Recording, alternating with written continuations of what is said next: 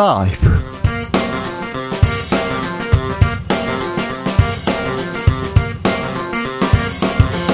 2022년 11월 11일 금요일입니다. 안녕하십니까. 주진우입니다. 윤석열 대통령 4박 6일간의 동남아 해외 순방에 나섰습니다. 아세안 정상회의, G20 정상회의 참석하고 한미일, 한미 정상회담도 열릴 예정입니다. 이번 순방길에서 얻어와야 할 것은 무엇일까요? 박지원 전 국정원장과 이야기 나눠보겠습니다. 대통령 해외 순방 앞서 전용기 논란 터져나왔습니다. MBC 취재진 탑승 프로 국내 언론단체 해외, 해외에서도 외신들도 그리고 서울 외신 기자 클럽에서도 일제히 성명서 냈습니다. 비판하고 나섰습니다. 이번 전용기 논란의 본질은 무엇일까요? 이태원 잠사를 보호하고 있는 우리 언론에 문제가 없었을까요? 영국 출신 라파엘 라시드 기자, 변상욱 대기자와 차례로 짚어봅니다.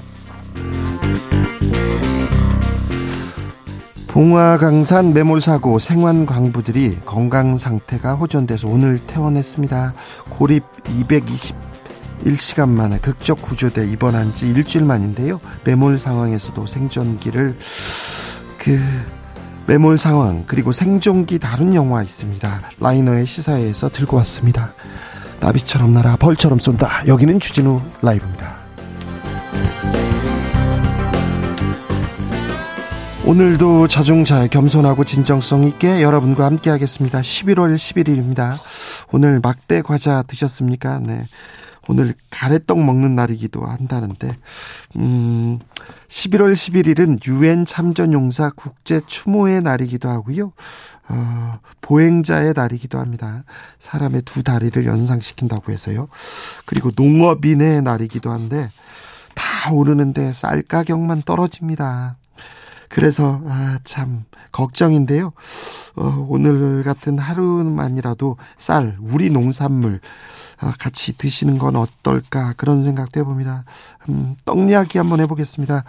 가래떡, 무지개떡, 음, 저는 인절미가 좋은데 예, 떡볶이 떡이 좋아요. 오메기 떡이 좋아요. 좋아하시는 떡 있으면 얘기해 주시죠. 그리고 떡에 대한 추억 보내 주십시오. 떡매를 맞았다 이런 얘기 마시고 떡 얘기 있지 않습니까?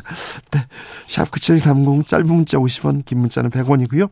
콩으로 보내시면 무료입니다. 그럼 주진우 라이브 시작하겠습니다.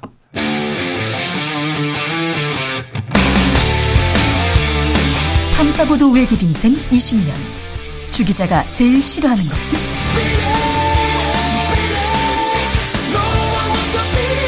이 세상에서 비리와 부리가 사라지는 그날까지 오늘도 흔들림 없이 주진우 라이브와 함께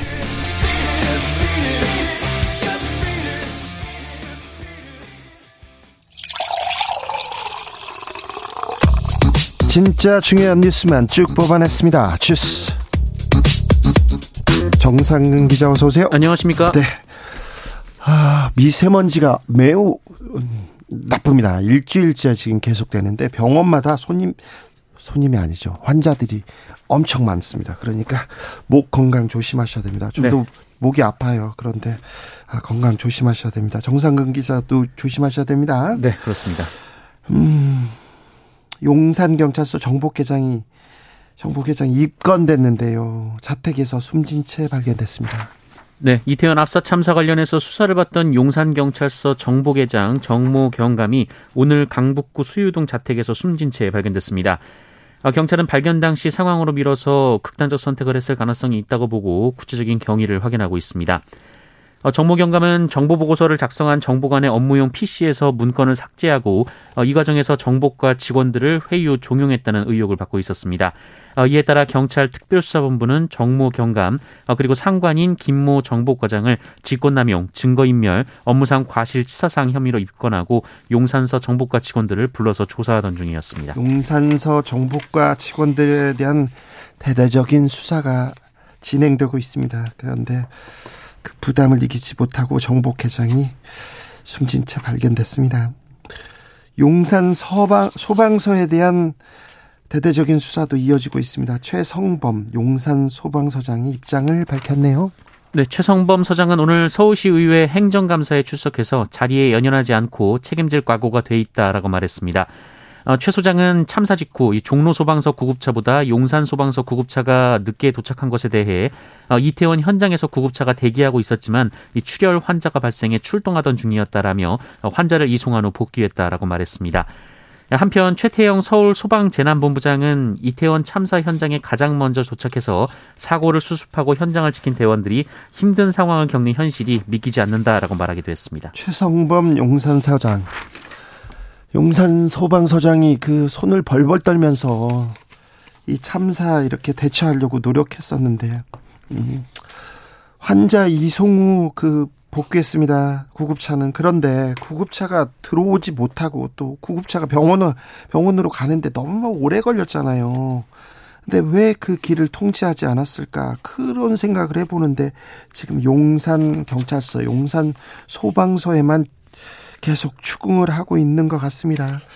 용산구청장의 해명은 오락가락합니다. 현장 점검 그 길에 가지도 않았는데 CCTV에서 거짓말한 게 다 들켰어요. 근데 박형 구청장의 행적은 아직도 드러나지 않고 있습니다.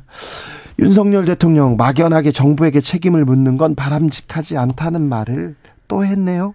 네, 윤석열 대통령이 어제 이태원 압사 참사 관련해서 참모진에게 철저한 진상과 원인 규명, 확실한 사법적 책임을 통해 유가족분들에게 보상받을 권리를 확보해드려야 한다라는 말을 했다고 김은혜 홍보수석이 오늘 전했습니다.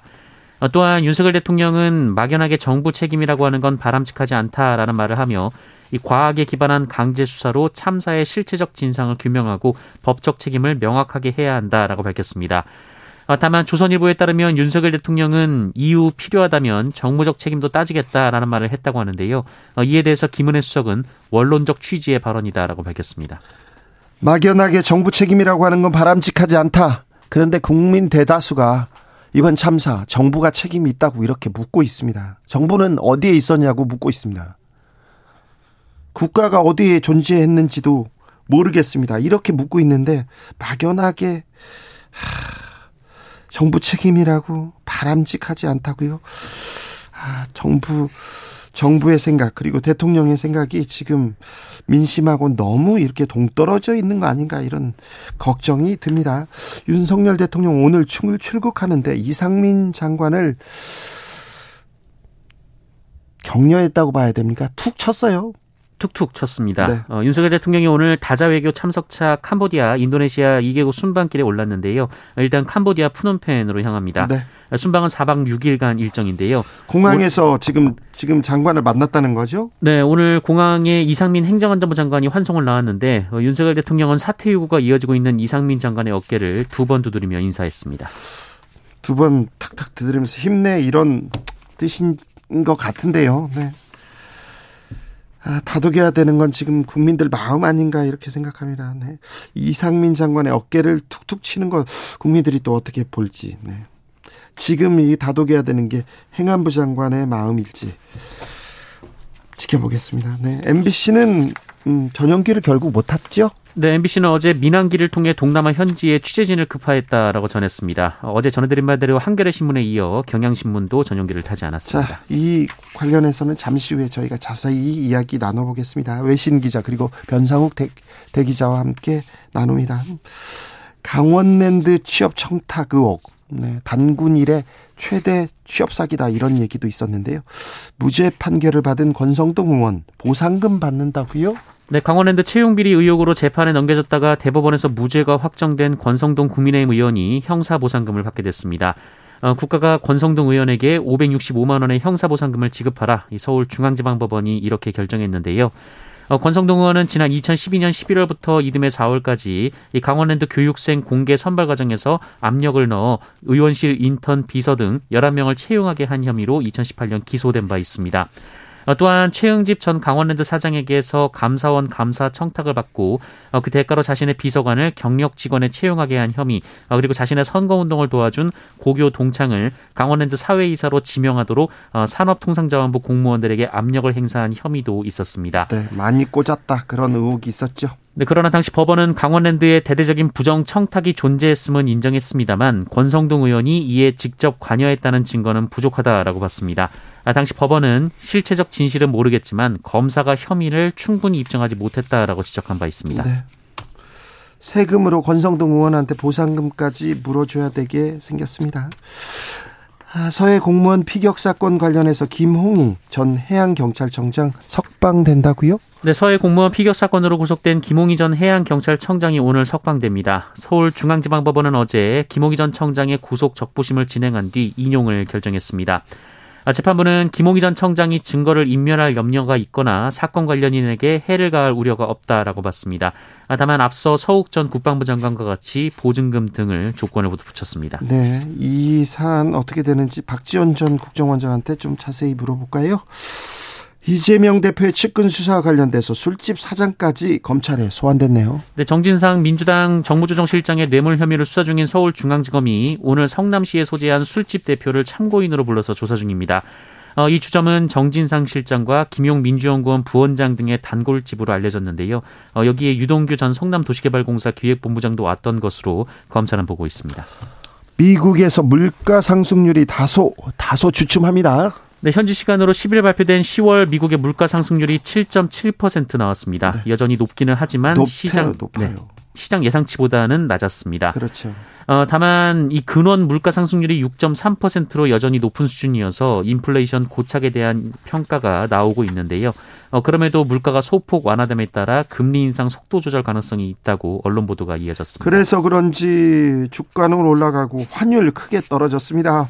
네, 오늘 서울 외환시장에서 원달러 환율이 1318을, 어, 1318.4원으로 마감됐는데요. 어제에 비해서 59.1원이나 떨어졌습니다. 어, 아시아 통화가 일제히 올라갔는데요. 주식시장도 호조를 보여서 코스피 지수도 3.37% 오른 2,483.16으로 장을 마쳤습니다. 코로나 상황 어떻습니까? 네, 오늘 코로나19 신규 확진자 수가 네, 5만 4,519명이 나왔습니다. 5만 명대입니다. 네, 일주일 전과 비교하면 만 명 이상 많은데요. 이 감염 재생산 지수도 1.21로 3주째 1을 넘겼습니다. 각별히 조심하셔야 됩니다. 또 어, 미세먼지 목 관리 조심하시기 바랍니다. 주스 정상근 기자 함께했습니다. 감사합니다. 고맙습니다. 오늘은 농업인의 다 농업인의 날입니다. 내가 좋아하는 떡은 뭘까요? 물어봤더니 120님께서 저는 바람떡이 좋습니다. 바람떡. 네. 떡이 좋은 거죠. 인절미도 좋고요. 인절미 남으면요. 냉동실에 얼렸다가 후라이팬에 식용유 들고 익혀 먹으면 맛납니다. 아, 그렇습니까? 그건 몰랐네요. 4017님 콩고물 묻힌 쑥떡 최고입니다. 쑥떡이요? 네. 9292님, 저는 쑥 절편을 너무 좋아해가지고요. 친정엄마께서 생일 때마다 떡 맞춰서 보내줍니다. 이렇게 얘기하면 하네요. 1970님 명절 전에 어머니 따라서 방앗간 가가지고 기계에서 막 뽑아져 나오는 가래떡 먹던 그 시절 너무 그립습니다. 벌써 50년 전이네요. 이, 이 공인님께서 경북 김천의 떡볶이 푸드 트럭입니다. 지금 떡볶이 맛나게 만들고 있어요. 언제든지 주 기자님 한번 대접할게요. 아, 경북 김천에 계시는데요. 아유, 네. 음, 말로만, 네. 마음만 받겠습니다. 감사합니다. 3660님께서 주 기자님 목소리 평소는요. 찹쌀떡처럼 쫄깃했는데 오늘은 고물떡처럼 퍼석 입니다. 고물떡이요? 네. 어제 정치자분이 배 도라지 대추 끓여 드시라고 하던데 오늘은 좀 해봐요. 아 싫어요. 그거 쓰잖아요. 저는 쓴 거 싫어요. 네. 저 괜찮으니까 걱정 마시고요. 교통정보센터 다녀올게요. 오수미 씨. 주진우 라이브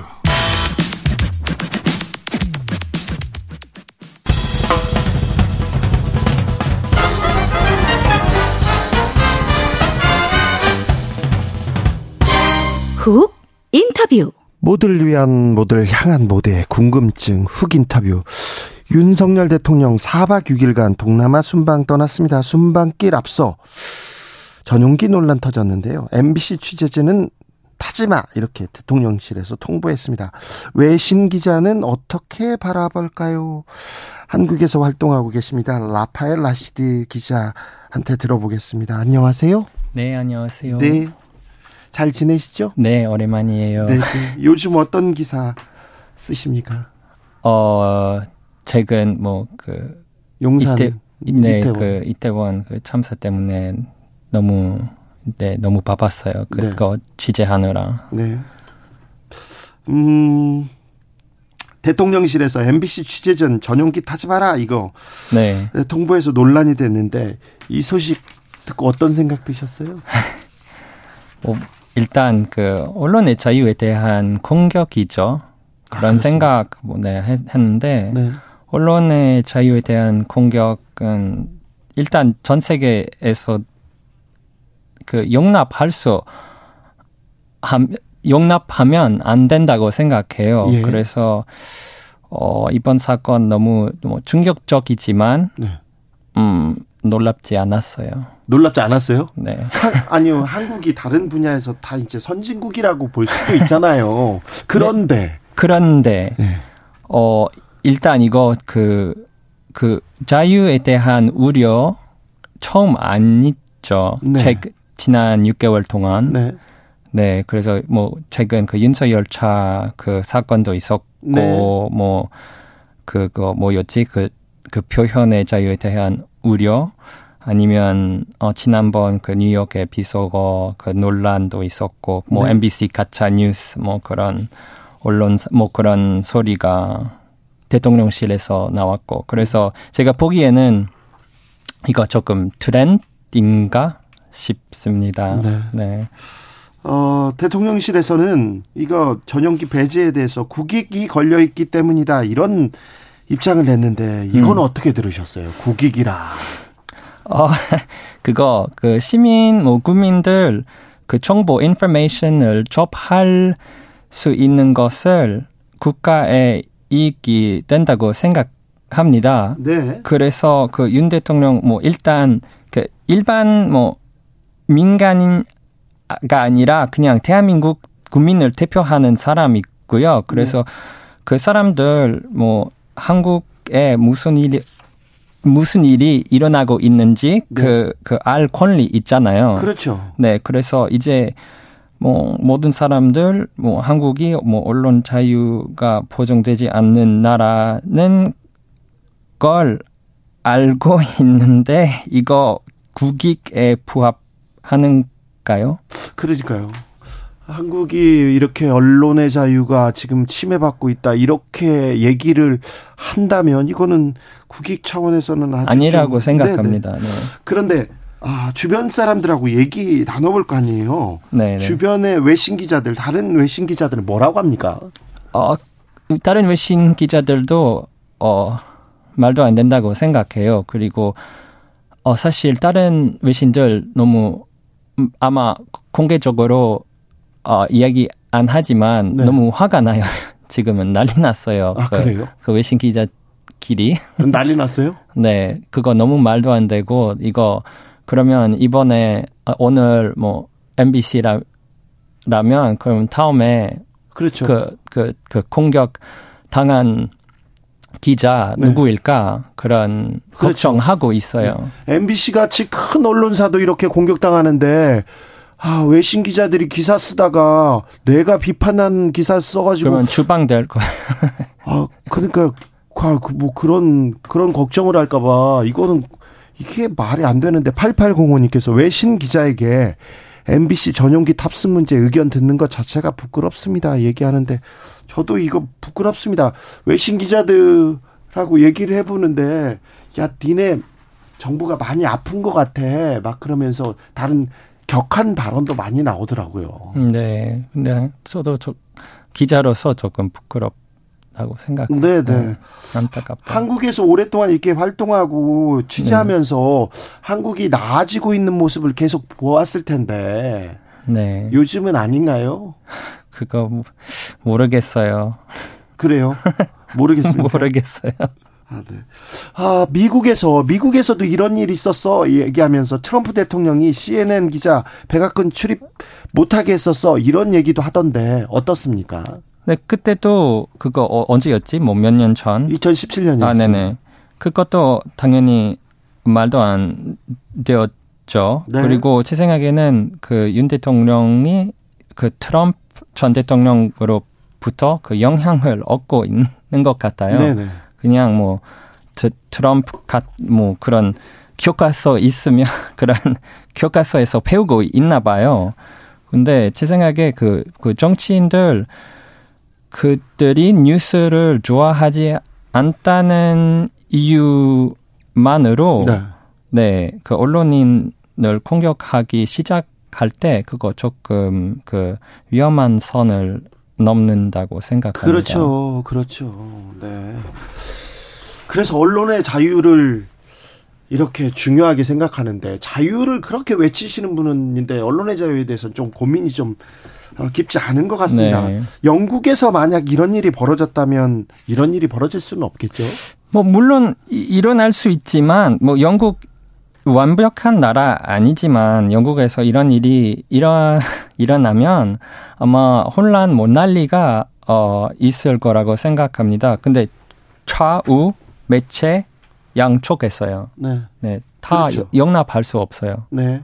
아, 이, 이 문제에 대해서 MBC 전용기 불허에 대해서는 좌우 언론 거의 모든 모든 언론에서 걱정하고 있습니다. 국내에서도. 거의 네. 모든 네. 언론사들. 사실 MBC를 좋아하지 않는 어, 보수적인 언론사들도 많은데 이 문제에 대해서는 같이 네네. 비판하고 있습니다. 이건 기자라면 용납하기가 좀 어렵습니다. 네네. 그죠? 그러니까 왜 어머. 이런 결정을 했는지 제가 보기에는 어, 대통령실에 대통령에 대한 고 음, 아, 제 생각에 그, 뭐, 저, 모르겠지만, 네. 그냥 그, 그, 아무 생각 없, 없는 것 같아요. 아, 그래요. 네. 그리고 홍보에 대한, 뭐, 네. 그, 이미지에 대한 것에 대해 아마 모르는 것 같아요. 네. 아, 대통령실 홍보수석이 MBC 기자 출신입니다. 그것도 또 재밌죠. 네. 아, 156명의 사망자가 사망자가 나왔습니다. 그것도 서울 한복판에서 음, 거리에서 음, 참사라고 볼 수밖에 없는데요. 음, 아, 이 참사 보도 참사 보면서 이게 취재하면서 어떤 생각 드셨습니까? 음, 일단, 이거, 물론, 이거 막을 수 이- 있었다고 네. 생각하는데, 취재하면서 특히 그 젊은 사람들을 인터뷰 많이 했는데 다들 뭐 무슨 그 배신감을 느끼는 거예요. 네. 그뭐 세월호 그때는 어, 안전한 나라 만들겠다고 그런 약속 있었지만 이런 참사 또 다시 발생하는 게 그 젊은 사람들 그 네 배신 그런 느- 느낌 있는데 그래서 저는 그 젊은 사람에 대해 조금 어 걱정 있어요. 앞으로 어 젊은 사람들 어떻게 government 정부를 믿을 수 있을까 네. 그런 걱정해요. 아, 참사를 막지 못한 정부 이것도 걱정인데. 음, 근데 참사 이후 음, 이 참사를 대하는 정부의 태도도 굉장히 걱정됩니다. 음, 그것도 너무 부족했죠. 예. 어, 이태원 참사를 보도하는 국내 언론들 음, 음, 음. 어, 어떤 문제점 보입니까? 어, 사실 저는 개인 제 개인 취재하느라 너무 바빠서 그래서 그 하- 한국 언론에 그 집중 못했지만 네. 그래서 어떤 이야기가 있었는지 잘 모르겠지만 일단 제 생각에는 그 그 수, 거의 매 순간 네. 그 뉴스 계속 나와요. 네. 그리고 뭐 루머인 거인지 아니면 사실인지 그런 거 너무 마, 많이 나오고 있는데 그리고 조금 정치적인 뭐 물론 이거 슬 너무 너무 슬프지만 이거 정치적으로 다루면 안 돼요. 그래서 근데 가끔 그런 생각 들어요. 아 이거 정치 때문에 이, 이 글을 쓰나 그런 생각 많이 했어요. 한국에서는 어떤 사안을 볼 때 이게 네. 정치적으로 우- 음, 정치적으로 도움이 되느냐 아니냐에 따라서 많이 좀 갈려요. 근데 객관적으로 물론 너무 다들 너무 슬프고 너무 화가 나고 그래서 객관적으로 기사 쓰는 게 어, 쉬운 일 아니라고 생각해요. 그거 저도 네. 충분히 이해할 수 있지만 근데 아무리 화가 나도 아무리 뭐 대통령을 싫어해도 어 객관적으로 기사 네. 써야 한다고 생각해요. 알겠습니다. 네. 대통령을 좋아하든 싫어하든 객관적으로 써야 되는데 네. 좋아하는 쪽하고 싫어하는 쪽하고 논조가 아예 다르죠. 네. 아 이건 좀 문제가 좀 있습니다. 네. 그래도 한국에 대한 애정이 이렇게 사라지거나 그러진 않죠. 아, 아니, 없습니다. 괜찮습니다. 네네. 네. 아직 있습니다. 네. 가시면 안 됩니다. 한국을 떠나시면 안 됩니다. 네네. 네. 저희가 다시 모시겠습니다. 네네네. 약속하시기. 네네, 네. 약속합니다. 아, 그럼요. 아, 그, 라시드 기자를 또 좋아하는 사람들도 있고요. 계셔줘서 감사한 사람들도 있는데, 네. 아유, 저널리즘이 있어야 할 곳이 여기인데, 가시면 안 됩니다. 네네. 네, 알겠습니다. 라파엘 라시드 기자와 이야기 나눠봤습니다. 감사합니다. 네, 감사합니다.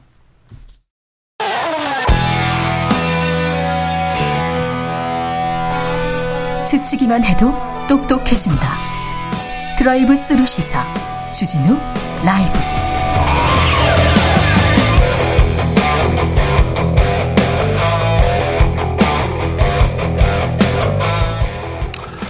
훅 인터뷰 이어가겠습니다. 대통령실이 MBC 취재진은 전용기에 태우지 않겠다 이렇게 통보했습니다. 윤 대통령과 여당은 국익이 걸려 있기 때문에 당연하다 이렇게 주장하는데 MBC와 언론 단체는 언론 탄압이라고 반발합니다. 좀더좀 깊게 고민해 보겠습니다. 변상욱 대기자 오셨습니다. 어서 오세요. 네, 안녕하십니까. 네. 국익 때문이라는데 이게 무슨 소리죠? 어, 일단 뭐 유사한 사례를 하나 예를 들어보면 네. 2000년 남북 정상회담 때 북한 측에서 예. 조선일보하고 KBS는 북한으로 들어오지 못한다. 네. 이번에 따라오지 마라. 네. 이렇게 돼서 막판까지 우리 정부를 이제 압박을 했습니다. 예. 이제 김대중 대통령이 무슨 소리냐 모두 태워라. 네. 그래서 태우고 가서 KBS와 조선일보가 평양에서 취재를 다 마쳤습니다. 네. 김대중 대통령이 나중에 이제 회고록에 쓴게 정상회담을 한다는 것은 양쪽이 다 자기들의 체제를 서로 간에 인정하는 것인데 네. 기자를 누구를 데려가는 것은 우리 체제에서 우리가 결정하는 것이지 그쪽이 결정하는 문제가 아니지 않냐. 그렇죠. 민주주의에서 언론의 취재를 제약하는 것은 상당히 있을 수 없는 일이다. 네. 우리는 민주국가 아니냐. 네. 이렇게 말씀하셨는데 대개 이제 이 예화를 들면서 여기까지만 얘기를 합니다. 네. 대통령의 품격이 얼마나 다르냐. 네. 사실은 그게 아니고요. 이 사례를 놓고 중요한 한 가지는 그게 아니라 지금 현 대통령의 입장을 그대로 받아들인다면 네. 그때 김정일 위원장이 택한 입장이 옳다는 걸 인정해야 되는 것이에요. 그러네요. 예. 그러네요. 그렇죠. 꼴 보기 싫은 놈을 왜 받아줍니까? 네. 비행기에 못하게 하는 게 맞지라고 하는 김정일 위원장의 북한 측의 주장이 그 똑같은 반열에 놓이는 거라고요. 예. 그게 심각한 거거든요. 네. 그 다음에 공기관이나 어떤 공공의 영역에서 공직에 있는 사람이 취재를 거부할 수 있거나, 네. 예, 뭐 어떤 동행 취재를 거부한다면 뭐 이유는 있죠. 직접적인 피해가 나한테 돌아올 것 같다면 도망칠 수도 있습니다. 도망칠 예, 예. 권리는 있는 거니까. 네. 그 다음에 법적으로 인정할 만한 이유 그리고 법적으로 타당한 절차를 밟은 다음에 해야 됩니다. 예. 예, 그래야 되는데 이게 전혀 없다는 거고 또 타격이 가는 또 순방 관련 보도가 튀어나오면 어떡해? 라고 걱정할 수는 있는데 그러나 생기지 않은 일을 걱정함으로 인해서 그걸 가지고 헌법적인 권리인 취재의 자유를 제약한다는 것은 너무 비례가 안 되는 거죠. 과한 거죠. 네. 왜 이런 결정을 했을까요? 속보 말씀드립니다. 업무상 과실치사 혐의로 박희영 용산구청장 출국 금지됐습니다. 예. 박희영 용산구청장 출국 금지됐습니다. 용산구청장의 음. 해명이 오락가락했고요. 사실 거짓말이 많았습니다. 근데 출국 금지 됐습니다. 음. 그리고 비- 네. 하나만 더 얘기한다면 네. 비행기에 태우고 안 태운 거를 마치 이렇게 시혜적으로 네. 우리가 내줄 수도 있고 안 줄 수도 있고 뭐 이렇게 생각하는데 그렇지 않습니다. 그것은 허용된 일반적인 행정조치 재량의 범위를 넘어서는 겁니다. 네. 예를 들면 이코노미석에 타 비즈니스석을 줄게 이거는 행정적 재량 행위에 속하는데 취재를 거부할 테니까 타지 마 타는 행정적 재량 행위에 들어갈 수가 없는 거죠. 네. 아무튼 본인께서 전용기를 사신 것도 아닌데 이거 예, 국가 세금으로 국가, 예, 국가 건데. 너는 타고 너는 타지 마라 이런 하, 이런 사례가 해외에 있었습니까 혹시?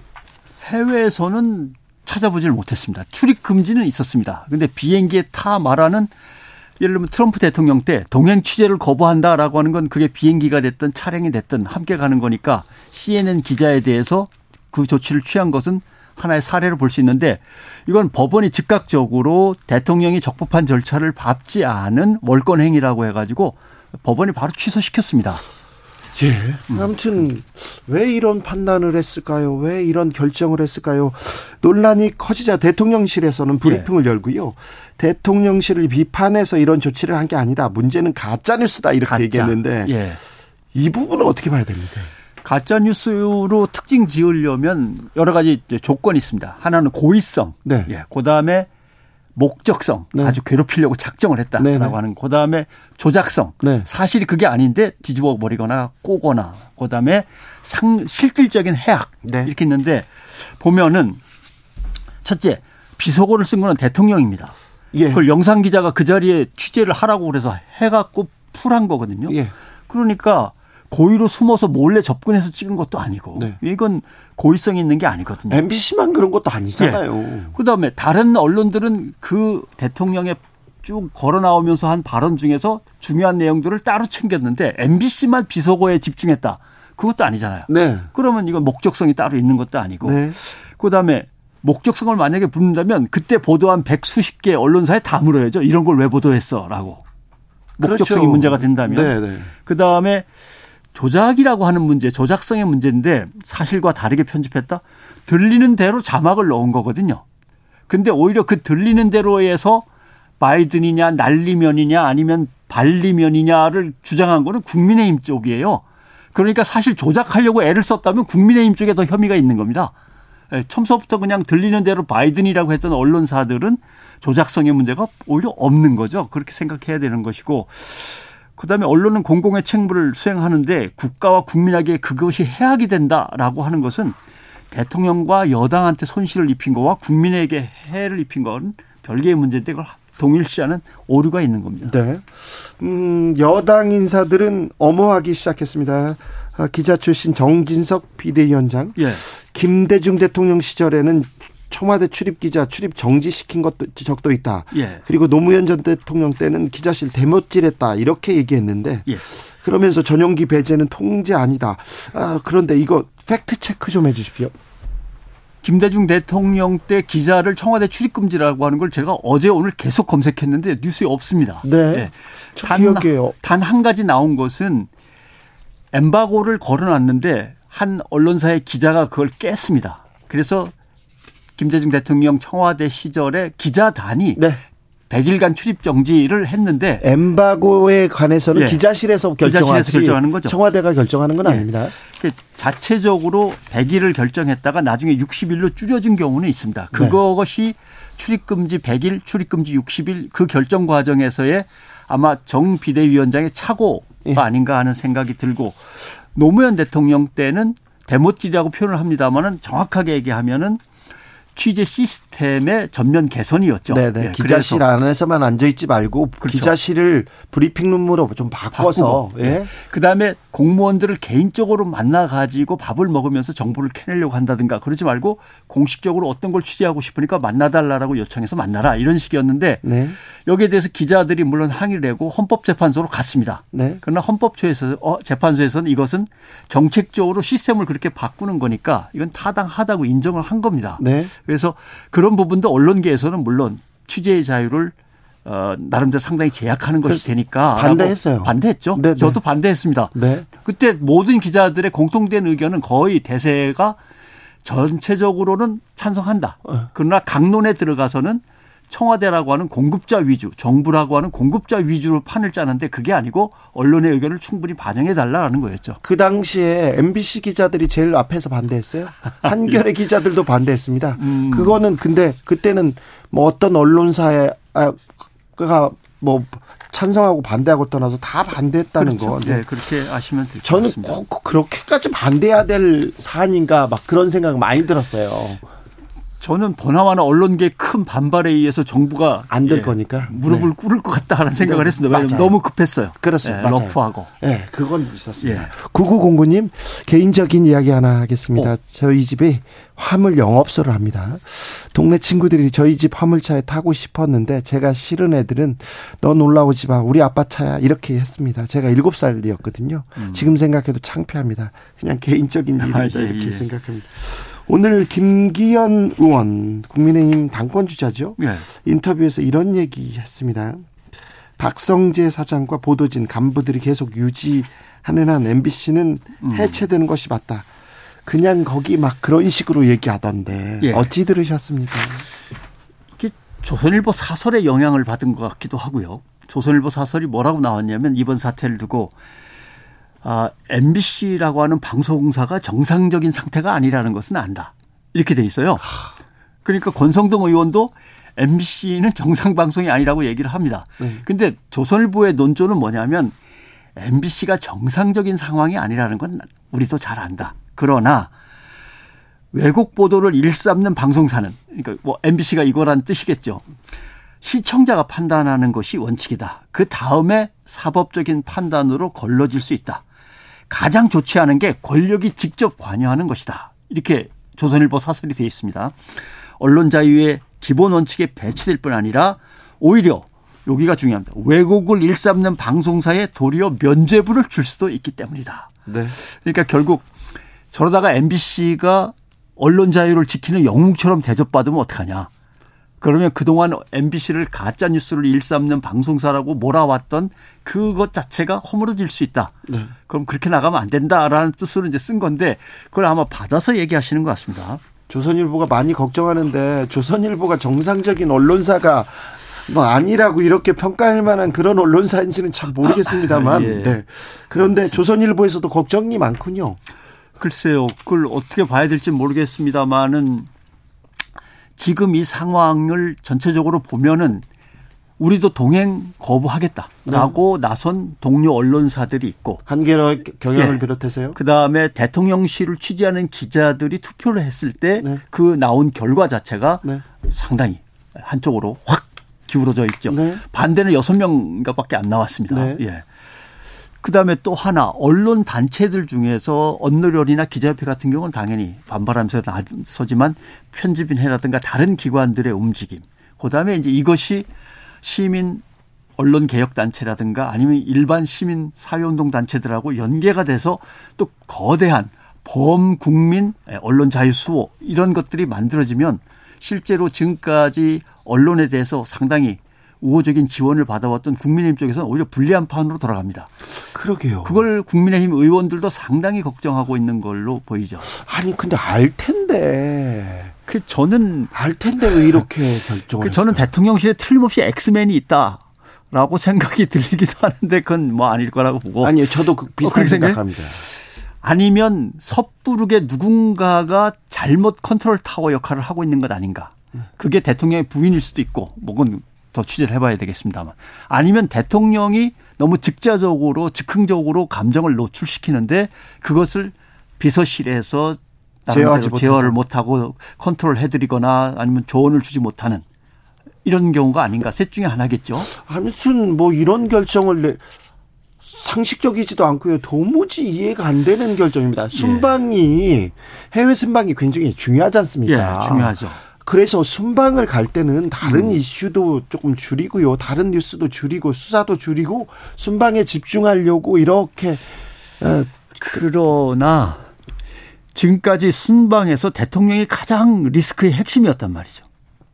아, 않습니까? 예를 들면 쫓아가서 만나주세요, 만나주세요 해서 만났다는 거와 네. 한참 기다려서 48초 겨우 만난 거나 아니면 조문 외교를 하러 갔는데 조문을 못한 거나 아니면 나오면서 괜히 막말을 했다가 막말만 전 세계적으로 어, 사람들한테 관심거리가 되거나 그래서 혹시 이번 순방에서도 뭔가 삐끗하는 게 생긴다면 이건 언론에 더 크게 번지지 않도록 미리 좀 제어를 해야 되는 게 아닌가 그런 의도도 있을 수 있죠. 그렇죠. 그렇죠. 네. 그런데 뭐 걱정이 앞섰다고 해야 되나요?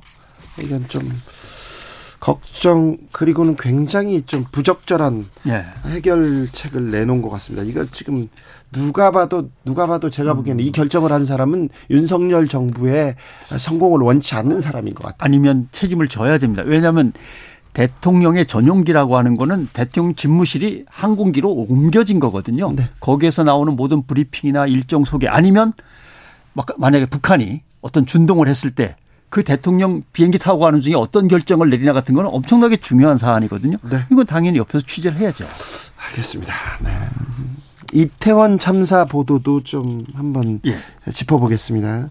아, 세월호 참사 보도 때 언론 참사였습니다. 사실 예. 언론의 참사였는데 아, 이태원 참사를 다루는 우리 언론의 모습 어떻게 보셨습니까?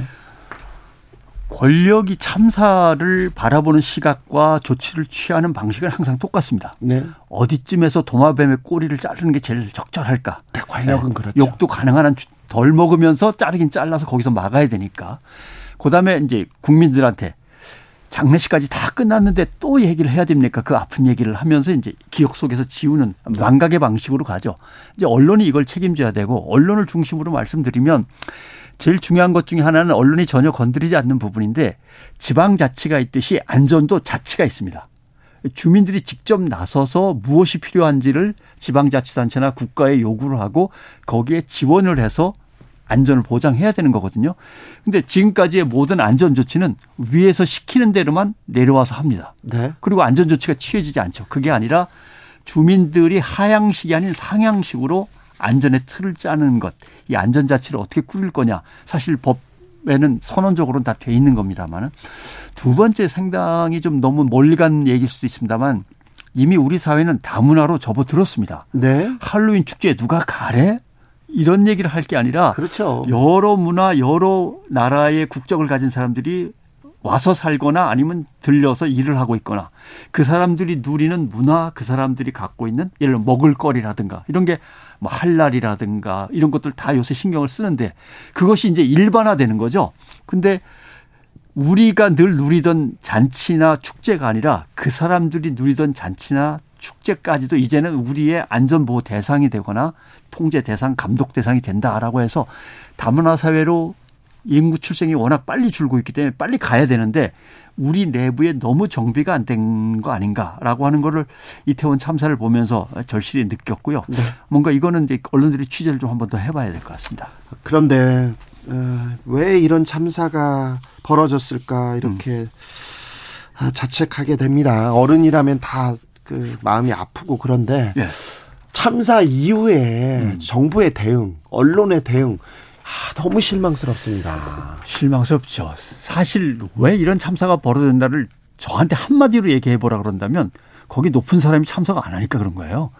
예. 그죠? 높은 사람이 참석한다 그랬으면 그러지 않았을 겁니다. 아, 절대 그럴 리 없죠. 뭐 하다못해 대통령까지는 아니더라도 네. 장관이 한번 가본다든가 문체 장관이 아니면 서울시장이 잠깐 들려본다든가 이런 얘기만 있었어도 그렇게는 안 끝났을 겁니다. 절대 안 그렇죠. 예. 그게 이제 하나가 그게 이제 결국 상향식 안전 관리의 허점인 거죠. 예, 하향식. 네. 그 다음에 또 하나의 문제는 좀 매뉴얼에 어떻게 되어 있는지 제가 페북엔 썼습니다만 읽어보셨는지 모르겠는데 매뉴얼에 보면은 밑에 어떻게 되냐면 이 매뉴얼을 안전과 관련된 일을 하는 사람들은 곁에 두고 수시로 읽어보십시오. 이렇게 돼 있습니다. 네. 근데 그러한 매뉴얼을 만들어 놓고 거기다가 수시로 읽어보라고 단서를 달았는데도 안 읽어본 거죠. 또 예를 들면 서울시에서 안전 진단 보고서가 나온 게 있어요. 도시 안전에 대해서. 거기에 뭐라고 나와 있냐면 천만이 넘어서 이 정도의 인구가 이 면적에 살면 사람들이 깔려 죽는 사고가 나옵니다. 라고 압사 사고에 대한 위험 예고가 돼 있어요. 근데 이거는 위에서 이런 문제가 있는지 살펴봐라고 해서 만든 보고서가 아니라 연구원들이 살펴서 만든 보고서니까 정책에 반영이 안 되는 거죠. 아이고. 예. 아무런 정책에 반영이 된 게 없습니다. 그 내용들이 결국 실제로는 일은 일대로 다 하는데 시스템이 유기적으로 연계가 안 되는 거죠. 이게 시스템이 유기적으로 연계 안 되면 돌발적인 사고 같은 거는 항상 나게 돼 있는 거죠. 네. 그런데 음, 참사 이후에서 계속 토끼 머리띠 남성 찾아라. 계속 이 보도 나간다. 끝났더니 이제 각시탈 찾아라. 아, 각시탈도 있어요? 예. 계속 이렇게 누군가를 네. 이렇게 잡으려고 합니다. 음. 누군가 희생양을 삼아야 되겠습니다. 언론은 그렇죠. 예. 왜냐하면 결국 시스템의 최종 관리 책임은 맨 위로 올라가면 대통령, 장관, 서울시장, 사실은 국무총리도 그 안에 있습니다만 네. 이렇게 돼 있으니까 윗사람에게 해가 되는 것을 사전에 차단하려면 가능한 한 맨 밑에서부터 자르면서 올라와야 되는데 가능한 한 현장에서 찾으려고 그러죠. 네. 마약, 뭐 혹시 먹은 사람이 누군가. 있는지도 몰라. 네, 그다음에 심지어 요새 보수 유튜브에서는 어떤 악의적인 민노총 뭐 집단들이 있어. 네. 뭐 또는 북에서 내려왔는지도 몰라 이러면서 말도 안 되는 얘기를 그러면서 꺼내고 거기다가 이제 토끼 머리띠가 나오고 토끼 머리띠를 찾았는데 도대체 무슨 소리를 하시는 거냐라고 하니까 그걸 이제 해결 못 하니까 이번엔 그럼 뭐 또뭐 뭐 각시타를 네. 또 내보내고 하는데 실제로 거기서 오고 간 말들은 왜 이렇게 줄이 빨리빨리 안 빠집니까? 빨리빨리 좀 밀고 내려갑시다라고 말할 사람도 있고. 뭐 그랬을 수도 있어요. 어떤 얘기든 나올 거예요. 그럴 수 있어요. 예, 예. 네. 저리 비켜 한쪽으로 치워 뭐 무슨 말이든 나올 수 있죠. 예. 그 상황에서는. 그러나 그 상황에서 위급해지자 서로가 서로를 구하기 위해서 돕기 위해서 몸부림치는 흔적들이 여실히 있는데 그걸 시민들을 무시하고 시민들이 뭔가 저지른 사람이 그 안에 있어라고 하면서 시민 탓으로 돌린다는 거는 정말 그 무자비한 거죠. 그 위기 때 국가가 사라진 정부가 사라진 그 위기 때 이 사람들을 살린 것은 그 시민들의 예. 시민들의 헌신이었어요. 시민들이 심폐소생술을 해서 그렇죠. 그나마 희망의 씨앗을 이렇게 위에서 끌어올려서 빼내준 사람들도 있었고. 그러니까요. 나약한 여성이 자기 앞에 눌리고 있으니까 팔을 어떻게든 뻗어가지고 그 여성의 숨쉴 공간을 마련해준 사람도 있었고. 이런 것들이 있는데 이것을 시민들에게 나름대로 고마워하면서 그 시민들을 위한 안전 시스템을 만들어야 되는데 책임질 사람 딱 잘라놓고 그 다음에 나오는 일은 뻔합니다. 위원회를 구성했으니까 위원회가 결론 낼 때까지 좀 기다려 보시죠. 네.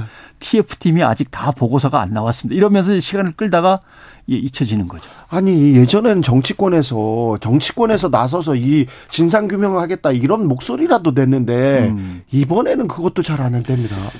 하, 이제 정쟁이 극화되다 보니까 워낙 하나의 사안을 보면은 이게 정파적으로 어느 쪽이 더 유리하냐 불리하냐를 따지고 사실 이것이 국민들 편에서 서는 것이 워낙 적은데 이런 일이 어느 집단에서 일어나거나 그걸 감독하고 감시했다가 지탄하고 비난하는 것이 언론의 책무입니다. 예를 들면 감사원은 공무원을 감시하는 거고요. 예. 그렇지 않습니까? 네. 금융감독원은 금융계와 돈출을 감시하는 건데 네. 감사원이든 금융감독원이든 경찰이든 검찰이든 구청이든 대통령실이든 이 모든 것을 감독하고 감시할 책임은 결국은 언론에게 있습니다. 그렇죠. 언론의 네. 역할이 중요합니다. 0328님께서 전곡을 콕콕 찌르십니다. 항상 다치고 희생당하는 이들은 낮은 곳에 있는 사람들이죠. 얘기하시고요. 김태겸님은 이태원 참사 유족들 조명 너무도 미흡했습니다. 내내 분향소 출근 도장 찍은 대통령과 장관 보도가 탑이었습니다. 그리고 미러 미러를 과학적으로 수사한다고요? 누구를 위한 수사입니까? 이태원 참사 해외에서도 관심이 많았습니다. 해외 언론은 그래도 막을 수 있는 참사였다. 정부가 없었다. 계속 이런 얘기를 했었는데 우리 언론과 해외 언론의 차이점 어떻게 보셨어요? 예. 일단 언론에 대해서 통제 위주로 생각을 한다는 게 제일 저는 어, 문제라고 생각합니다. 저 분향소 세워지자마자 바로 갔거든요. 네. 그때 분향소 쪽에서 어떤 얘기가 나왔냐면 기자들은 미리 다 와 있었습니다만 현장 중계는 허락하지 않는다는 거예요. 아이고. 그러니까 허락하고 안 하고는 국민들에게 알 권리를 위해서 언론이 가서 취재하는 거고 분양소 관리는 자기들이 하는 거지만 분양소 주변에 언론이 어떤 취재를 어떻게 하고 방송을 어떻게 하는지는 그 분양소 관리하고는 관계가 없는 걸로 봐야 되는데 이거 방송 통제인데요. 방송 통제를 그렇게 버젓이 이야기를 한다는 것 자체가 좀 놀라웠고 그걸 왜 받아들입니까? 예. 언론이. 그러면 거기서 기자들이 바로 모여갖고 항의를 하러 단체가 해야죠. 함께 가든지 아니면 대표를 뽑아서 보내든지 해야 되는데 그런 것들이 문제고 또 하나는 어떤 것을 쓸 때 기사로 기자가 판단해서 가치가 없다고 생각하면 데스크에 보고하고 이런 건 가치가 없습니다라고 해서 제끼면 되는데 네. 누구의 입이든 입에서 나오는 건 다 받아 쓴단 말이죠. 아이고, 이게 문제예요. 예. 그냥 따옴표 치고 그냥 무조건 받아 쓴단 말이죠. 어, 이런 게 이제 따옴표 저널리즘이라고 하는 흔히 얘기합니다만 이게 제일 문제고 그 다음에 인용 건수 누군가의 어떤 말을 들었으면 거기에 체크를 갖다 상호 교차하면서 해야 되는데 네. 그 사람 말을 그대로 받았습니다. 아이고 시간이 다 됐어요. 네, 이런 것들이 문제. 조만간 또 모시겠습니다. 네. 변상욱 대기자였습니다. 감사합니다. 고맙습니다.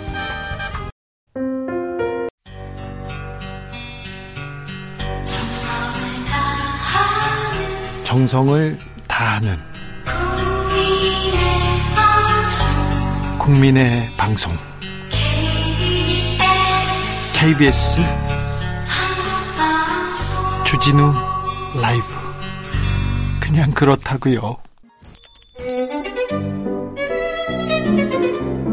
어서 오십시오. 고품격 정치 토크의 세계에 오신 여러분 환영합니다. 구성급 정치 맛집 메인 셰프 소개합니다. 깨어있는 정치지성 15,000보 영원한 현역 전 실장 전 장관 박지원 전 국정원장 모셨습니다. 어서 오세요. 아직 15,000보는 못 걷고요. 만 보는 더 걷는다면서요? 만보 정도 걷습니다. 네, 알았어요. 잘하셨어요. 네. 이제 피부가 4개월 됐으니까 네. 곧 15,000보 걷고 PT는 받고. 아 그렇습니까? 등산은 안 하랍니다. 네, 등산 안 하십니까? 안 하려고 그래요. 네. 알겠어요. 등산 그렇게 노인은 좀. 낙상이 암보다 더 나빠요. 그래요? 누가 노인이라고? 저죠. 누가? 저. 아니죠. 무슨 또. 자, 이것 좀 물어보겠습니다. 서해 공무원 피격 사건으로 구속됐던 서욱 전 장관, 김홍희 전 해양경찰청장이 석방됐습니다. 윗선으로 지목된 박지원 전 국정원장은 어떻게 되는 겁니까? 아직 검찰로부터 아무런 연락이 없습니다. 그래요? 단 서욱 전 국방장관이나 김홍희 전 해경청장이 보석으로 석방된 것은 네. 굉장히 좋은 소식이다. 네. 이렇게 생각하고 구속영장을 발부한 재판장의 판결문과 네. 보석을 결정한 항소부 세 분의 부장 판사님의 판결문은 정반대입니다. 네. 아, 그래요? 예. 그러니까 앞으로 저 같은 사람은 검찰에 가서 네. 조사를 받아봐야 할지만은 네. 만약 기소가 되더라도 네. 법리 논쟁으로 한번 싸워볼 만하다. 네. 저는 자신합니다. 그렇습니까? 예. 탄압받는 박지원, 박지원을 키워준다 이렇게 생각하는데. 예, 그렇죠. 네. 지금 오늘 윤석열 대통령 내외가 해외 순방을 떠났지만은 이번 정상 외교의 최대 수혜자는 MBC. MBC입니다. 네. 불행히도 KBS가 아닙니다. 네, 네. 불행히도 박지원이 아니어가지고 불행하다. 아니죠. 네. 저도 스타로 떴습니다. 네, 알겠습니다 전현희 국민권익위원장, 네. 박지원, MBC.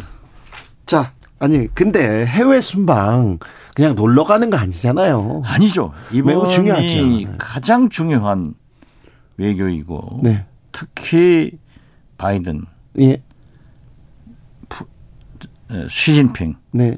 기시다도 만날 수 있고요. 그렇죠. 이러기 위해서 대북 문제를 물꼬를 틀 수 있는 지금 계속되는 북한의 도발과 7차 핵실험을 방지할 수 있는 그런 모멘텀을 만들어야 되는데 국내에서 대통령의 정상회의가 성공하려면 뒷받침이 돼야 됩니다.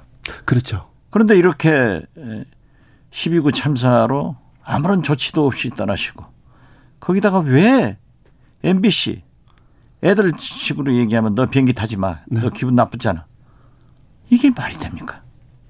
왜 이런 결정을 내렸을까요? 글쎄요. 저는 어쩐지 대통령이 그러지 않았을 것 같다. 그런데 그렇게 막을 그런 얘기를 할 또 참어들도 없어요. 그런 거 보면은 대통령이 그 12구 참사에 대해서도 행안부 장관 등 책임자에게는 아무 말씀 못 하시고 100번 잘못한 경찰한테 화내는 거 보십시오. 그리고 어? 소위 주호영 원내대표에게 네. 장관 이상민 장관 하나 보호 못하냐? 네. 어? 웃기고 있네. 두 수석 퇴장시키는데 가만히 있었냐? 하고 친윤 측근한테 전화했으니까 아 세상에 그걸 대통령한테 전화를 받았다 하더라도 아주 좀 조영 원내대표나 그러한 세력들을 나이스하게 제압을 해야지 대통령한테 그런 전화 받았다고 하면은 이게 도둑질을 해먹더라도 좀 손발 맞게 했으면 좋겠어요. 그러니까요. 대통령한테 전화 받았다고 그걸 또 알리는 게 이게. 난 도대체 이 윤석열 정치가 뭡니까? 뭔지 잘 모르겠어요. 조선일보 김대중 전 주필 칼럼대로 고집밖에 안 남았어요. 저는 그래서 이명박 대통령 초기에 김대중 대통령에서 민주주의의 위기다. 예. 이렇게 진단했는데 저는 윤석열 정부 6개월을 청산하면서 대한민국의 총체적 국가적 위기다. 네. 하나 잘 되는 게 없어요. 저는 그렇게 정리를 합니다. 알겠습니다. 기자 출신 정진석 비대위원장이 이런 얘기합니다. 김대중 정부 시절 청와대 출입 기자들에게 청와대 출입 금지했다 이렇게 얘기하는데 이 사실입니까? 그건 제가 그 페이스북에다 했더니 여러 언론이 받았더라고요. 네. 그런데 청와대 출입 기자단에서 네. 엠바고 기사를 보도해버린 모 언론사 기자를 자체 네. 출입 정지를 100일 시켰습니다. 그건 기자실의 판단입니다. 그렇죠. 자체적으로. 네. 그래가지고 또 70일째 되니까 회의를 해서 풀어줬습니다. 네. 어떻게 대통령 비서실이 그러한 만행을 저지릅니까? 언론을 탄압하고 언론 자유를 제약하는 정권이 대통령이 성공한 적 없습니다. 네. 사실 김대중 정부가 옳은 결정을 하든 하고 개혁적인 일을 할 때마다 반대하는 언론사들의 반대 엄청 심각했지 않습니까? 진짜 많이 싸웠잖아요. 그것은 언론의 사명입니다. 그때 그때 오히려 박지원 수석, 박지원 실장, 박지원 장관은 그 보수 언론들 더 많이 만났지 않습니까? 매일 찾아갔죠. 매일 찾아갔습니까? 그래서 설득했죠. 네. 그리고요, 지금 또, 어, 국민의힘에서, 음? 노무현 정부 때 기자실에 대못질했다. 이것도 잘못이에요. 네. 김대중 정부 때는 청와대 비서실을 하루에 제 기억으로 한두 시간 개방을 시켜줬습니다. 네. 그러나 노무현 대통령은 취임해서 미국 등 여러 나라에서 이 비서실을 기자들한테 오픈하지 않습니다. 그래서 그 오픈하지 않는 것을 춘추관에 대못질했다 이렇게 표현했는데 자 대못질했다고 비난하는 이명박 박근혜 정부 또 윤석열 정부 풀었습니까? 아니죠. 지금 안 하고 있어요. 네. 왜 남에게 사태질하고 자기들은 안 고칩니까? 더 하나 문제가 되는 것은 문재인 정부 때 이 조선일보 탈북 네. 출신 기자의 평양 방문을 불허했다. 네. 이것도 사실 아니에요. 네. 북한 쪽에서 요구를 했으나 아니죠. 그러한 요구도 없었어요. 에, 지금 이 문재인 대통령께서 평양을 방문할 때그 네. 기자들이 엄청나게 많지 않습니까? 네. 그러니까 몇 명으로 제한을 했단 말이에요. 네. 어, 북한하고 협의해서. 그러니까 청와대 자체 기자실에서 선정을 했어요, 자기들이. 네. 제비를 뽑았다고요. 네. 그래서 보수 언론인 조선일보도 어? 문화일보도 다 뽑혔어요, 다행히. 그런데 그때 청와대 출입 기자가 아니었어요. 예. 그렇기 때문에 그 기자는 신청한 적도 없고 그런 일이 없었습니다. 아, 그렇습니다. 이런 것을 응? 어떻게 응? 김대중 정부는 노무현 정부는 문재인 정부는 이제 당군 할아버지 때까지 쫓아가서 네. 기자 출입했냐고 물어볼 것 같다. 알겠습니다. 홍준표 대구시장이 취재의 자유가 있다면 취재 거부의 자유도 있다 이런 얘기를 하던데 요 말에 대해서는 어떻게 생각하십니까? 제가 참 홍준표 시장을 좋아하고 비교적 가까운데 참 바른 말을 하는 것이 홍준표 시장의 매력이었거든요. 예.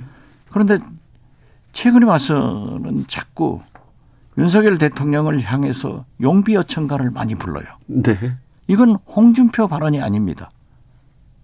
그건 그렇게 하셔서는 안 돼요. 그렇습니까? 어떻게 취재 거부의 자유가 있습니까? 이건 민주주의 국가가 아니라는 것을 스스로 홍준표 시장이 그런 분이 아닌데 네. 그렇게 급하게 성급하게 생각하지 말고 네. 지금 뭐 차기 후보로 이렇게 여론조사가 별로 안 뜨니까 네. 급하신 것 같은데 차분하게 잘하면 기회가 있으리라고 봅니다. 알겠습니다. 윤석열 대통령 한 아세안 정상회의 모두 발언하셨습니다. 자유, 평화, 번영을 위해서 포용, 신뢰, 호혜 3대 원칙 이렇게 견지하겠다고 이렇게 했는데 얘기했는데 저 자유에는 네. 취임사에도 유엔 연설에도 이번에도 뭐 자유 자유 자유 하는데 네. 언론의 자유가 포함됐습니까? 아니 그러니까요. 삭제된 겁니까? 그래서 저기 저 포용에는 MBC가 포함됐습니까? 안 됐습니까? 안 되죠. 안 된다는 거 어쩌면. 저렇게 선택적으로 적용을 하는지 그리고 또 윤석열 대통령이 계속 자유를 부르짖는데 이렇게 MBC를 배제하고 MBC는 알아서 와라 그러면 아 사람들이 이 자유는 뭘까 책임은 뭘까 계속 좀 물어보게 됩니다. 그러니까 윤석열 대통령이 자꾸 그러죠. 공정과 상식. 예. MBC를 배제하는 것이 공정입니까? 차별이지? 네. 상식이 맞습니까? 몰상식한 일이지? 이건 아니에요. 그러게요. 아무튼 순방의 효과를 본인이 까먹고 있어요 지금. 거듭 말씀드리지만 해외 순방의 최대 수혜자는 MBC입니다. 알겠어요. 네. 지금 말이죠. 네. 출연해보면 알아요. 유튜브에 조회수가 확 올라가요. MBC만 MBC만. MBC를 너무 편애하는 것 같아요 이 정부에서. 그렇죠. 네. 그렇게 그 뭐가 무게가 있는가 모르겠어. 그러게요. 뭐그 오히려 이렇게 MBC를 도와줄 수도 있는 것 같아요. 좀 불만입니다. 네. KBS도 좀 그렇게. 그건 뭐 우리가 좋군데 그러한 머리도 없는 사람들이 지금 정부에 있는 거예요. 만약 대통령께서 지난번에도 MBC에 그 날리면 네. 바이든 EXX 발언 가지고 어? MBC에 공문을 보낸다고 했을 때 제가 얘기했잖아요. 네. 대통령께서 설사 보냈다 하더라도 보내라고 했다 하더라도 알았습니다 하고 나와서 비서실장이 가, 대통령 실장이 가지고 있는 거예요. 예. 그 다음 날 아침에 가서 안 보냈습니다. 네. 이렇게 얘기를 해서 화를 좀 가라앉혀야 되는데 네. 대통령의 심기 관리도 대통령 실장은 해야 되는 거예요. 그렇죠. 만약에 이번에 검찰총장 하던 식으로 MBC 국익을 위해서 데리고 가지 마 했으면은 하도 화를 내면은 대통령 앞에서 면접에서는 뭐 못하더라도 알겠습니다 하고 나왔다가 그 다음날 가서. 또는 한두 시간 있다가 가서 어? 그러시면 안 됩니다. 그래서 제가 발표 안 하도록 했습니다. 네. 이렇게 하는 대통령 실장 홍보수석이 돼야지 예. 거짓말이나 하는 음? 그거야말로 진짜 웃기는 것 아니에요? 네. 진짜로. 웃기고 있는 거지 뭐. 네, 네. 알겠습니다. 네. 1719님께서 박지원 원장님, 대통령께서 이번 순방은 실수 없이 잘 하고 오시겠죠? 물어봅니다. 그렇게 해야죠. 네. 그것도 말씀드리지만 음, 이번 바이든 대통령과 한미 정상회담 시진핑과 한중 정상회담 또 미중 정상회담 미러 정상회담에서 대북 문제가 해결돼야 된다니까요. 네. 그렇지 않으면은 굉장히 어려워져요. 그렇습니다. 지금 긴장 계속 고조되고 있고요. 그렇죠. 강대강 대결 너무 너무 지금 계속됩니다. 계속 쏴대잖아요. 네. 거기다가 지금 한미일 정상회담 한다고 하니까 북한은요. 김정일도 그렇고 김정은도 어? 일본을 굉장히 싫어하는 거예요. 어? 그러니까 한미일 불락이 되면은 자기들 또 북중로 불락이 돼가지고 네. 대결하는 거예요. 그렇죠. 그러니까 곤두섰으니까 지금 또 발사를 하잖아요. 그래서 이번에 누구보다도 윤석열 대통령의 담대한 구상은 바이든 대통령을 설득해서 바이든 대통령의 담대한 구상이 나와서 바이든 대통령이 시진핑을 푸틴을 설득해서 김정은에게 무슨 인센티브를 제공하더라도 어? 도발 그리고 7차 핵실험을 막는 것이 한반도 평화를 위해서 좋은 일이지 강대강으로 나가서 좋을 게 뭐 있어요? 네, 그러게요. 평화보다 더 중요한 건 없습니다. 네, 제일 싼 일이죠. 네, 네. 어, 만약에 여기서 군사적 긴장이 더 고조되면 한반도는 정말 걷잡을 수 없는 길로 또 빠져들 수도 있어요. 그래도 우리 국민들이 참 훌륭하신 게 이렇게 도발을 하고 미사일이 쏟아지더라도 사적이 안 하고 네. 생업에 종사하는 걸 보면은 얼마나 훌륭한 국민이냐고요. 아, 원장님 이번 미국 중간 선거 결과는 어떻게 보셨어요? 바이든도 싫지만은 네. 트럼프는 더 싫다. 아 그래요. 그래서 사실상 예. 언론에 이미 보도됐지만은 바이든의 승리죠. 다. 역대 중간 선거에서는 대통령이 다 실패했는데 네. 이번에 선전이 아니라 승리한 것 아니에요? 바이든이? 네, 그, 렇죠 예. 아, 한반도에도 조금 평화의 바람이 와야 되는데 중간 선거 끝났으니 한반도 아, 긴장 완화를 위해서 좀 미국이 나서야 되는데 지금 그러니까 순방이 중요한 거죠. 지금 그렇죠. 너 선거 끝났으니까 네. 이제는 우리 좀 도와야 된다. 이 그렇죠, 얘기를 그렇죠. 가서 해야 되는 거 아닙니까? 그렇죠, 그렇죠. 대통령이. 그래서 김정은이 핵실험을 시진핑 3기 연임 확정되고 중간 선거 그 사이에 할 거다 했는데 김정은도 바이든이 실패할 것으로 보도되니까 안 했잖아요. 네. 지금 적당한 기회를 보고 있다고요. 예. 7차 핵실험을 하면은 기술 소형 경량화 핵실험이기 때문에 굉장히 파급이 커요. 네. 그래서 그걸 잡아야 돼요. 예. 아, 지금 진짜 한반도, 한반도 평화를 위해서 중요한 시기인데, 이번 순방에서 한반도 평화를 위해서 좀 성과를 내야 되는데, 조금 기대해 봅니다. 그렇게 하려면은 국내에서 여야 가릴 것 없이 지지를 받고 그러니까요. 성원을 보내고 국민들이 다 기도를 해줘야 돼요. 그런데 그 어떻게 협력할 수 있는 것을 하나도 만들어 놓지 않고 또 가셔버리니까 뭐 그래도 저는 성공하기를 진짜 간절히 기도합니다. 알겠습니다. 간절히 기도하고 있다는 거 잘 알고 있습니다. 네. 이태원 참사 국정조사 요구를 했는데 국민의힘에서는 아니다. 이거는 정쟁으로 몰고 가면 안 된다. 이런 얘기를 하는데 어떻게 아니 보십니까? 그것이 왜 정정입니까? 156명이 어떻게 그렇게 희생됐고 부상자는 어떻게 할 것이며 앞으로 재발 방지는 어떻게 막을 것이며 이 책임 소재를 밝히는 것이 왜 정정입니까? 그래서 저는 민주당 이재명 대표가 국정조사를 요구한 것은 아주 잘한 일이에요. 네. 지금 국민의힘에서는 국정조사보다는 먼저 조사를 하자. 그건 경찰 조사하고 병행해서 하는 거예요. 국정조사를 하면은. 네. 그래서 지금 현재 경찰 국정조사 보십시오. 음? 전부 하이직. 겨우 올라간 게 용산 박희영 구청장 출국 금지 오늘 네, 네, 오후에 그렇습니다. 시켰더라고요. 네. 그다음에 용산에서 전부, 끝납니다. 용산에서. 전부 경찰. 네. 그 희생적으로 일한 용산 서방 소장이나 어? 그러니까 용산 경찰서 정보계장이 극단적인 선택을 하고 말잖아요. 네. 그 원흉 책임이 누구한테 있습니까? 이상민 장관이 있고 경찰청장, 서울경찰청장 그렇죠. 있지 않습니까? 네. 여기는 왜 못 건드립니까? 말도 못하니까. 오늘 또 보세요. 윤석열 대통령 해외 순방 떠나면서 물론 관계 장관이니까 행안부 장관이 공항에 나와야죠. 나오면 그냥 인사 받으면 되지. 턱 치면서 애정 표시를 강하게 하고 그러니까 딱 우리가 느낄 때 국민이 느낄 때 임자 힘내. 너는 죄 없어 걱정하지 마. 네. 이거 아니에요? 네. 이건 국민을 무시하는 거예요.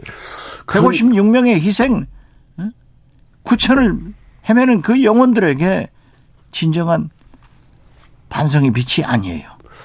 국민들을 다독여야 되는데 이상민 장관의 어깨를 다독이고 있습니다. 아니 그러니까 5천만 국민보다도 이상민 장관의 심기 관리가 더 필요한 것 같아요. 그러니까 국민들이 뭐라 하냐.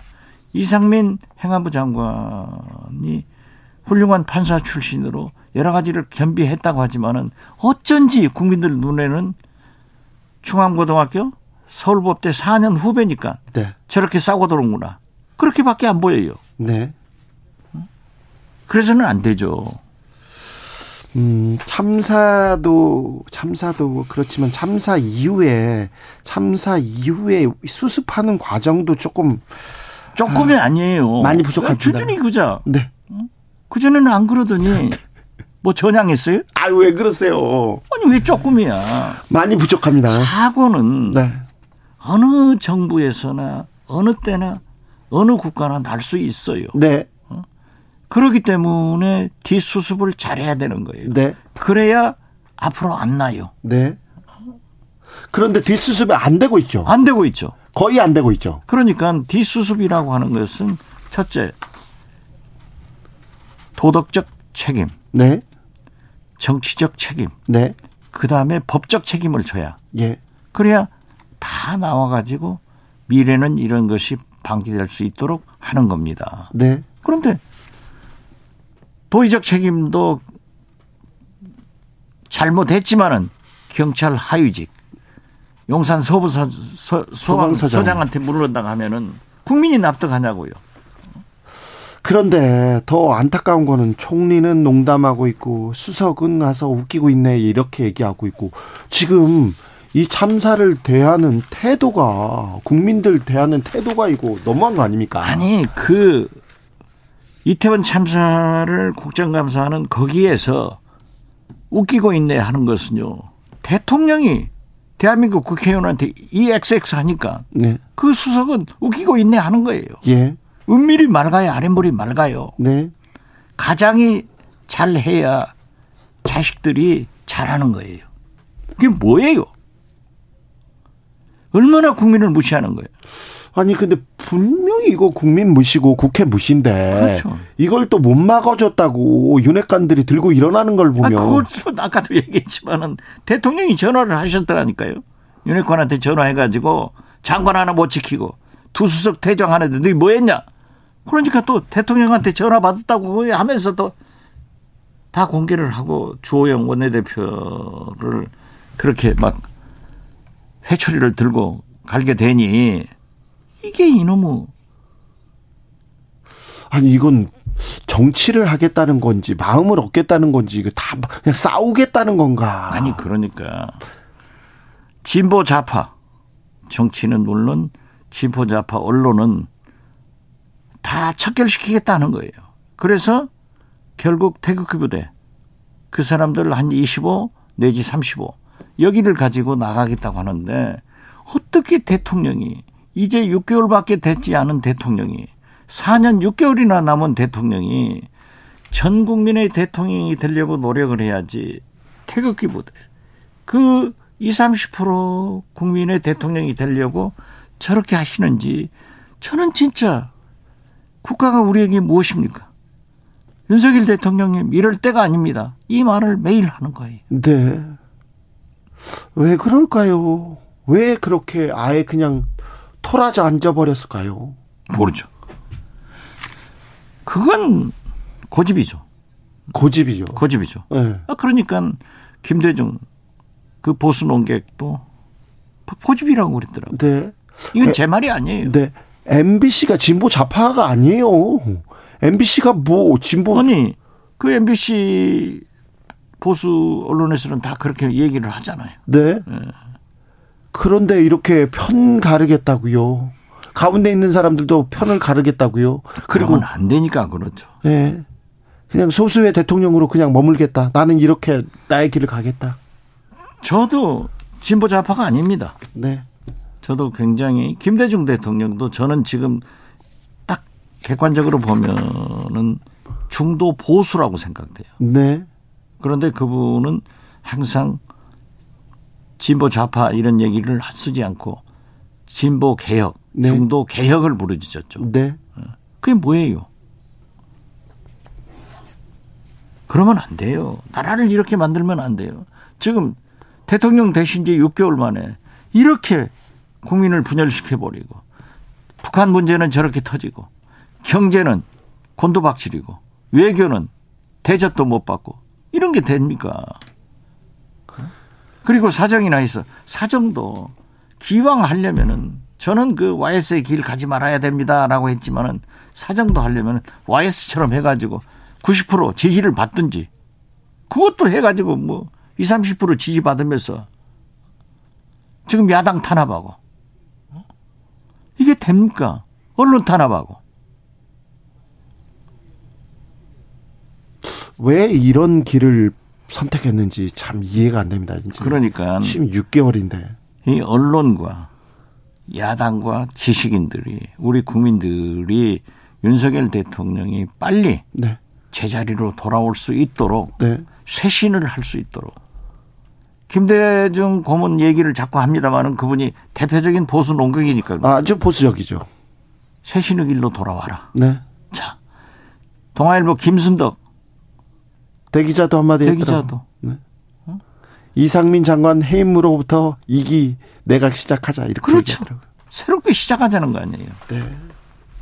우리는 지금 윤석열 정부 6개월을 잃어버린 거예요. 잃어버린 세월 6개월을 찾자 이거예요. 잘하자 이거예요. 네.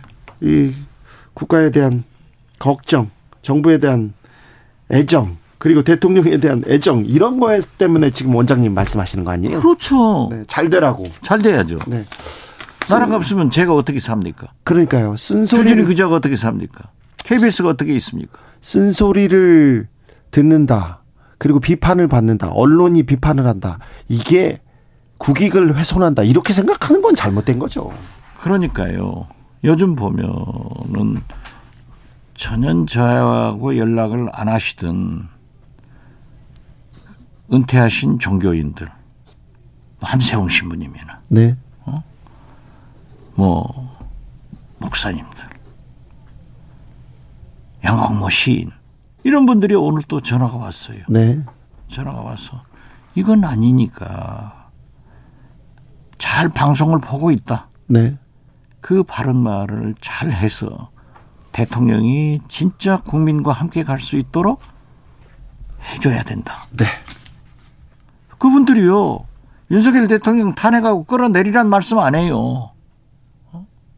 제대로 하시도록 하게 하죠. 예. 이것이 애국 아니에요.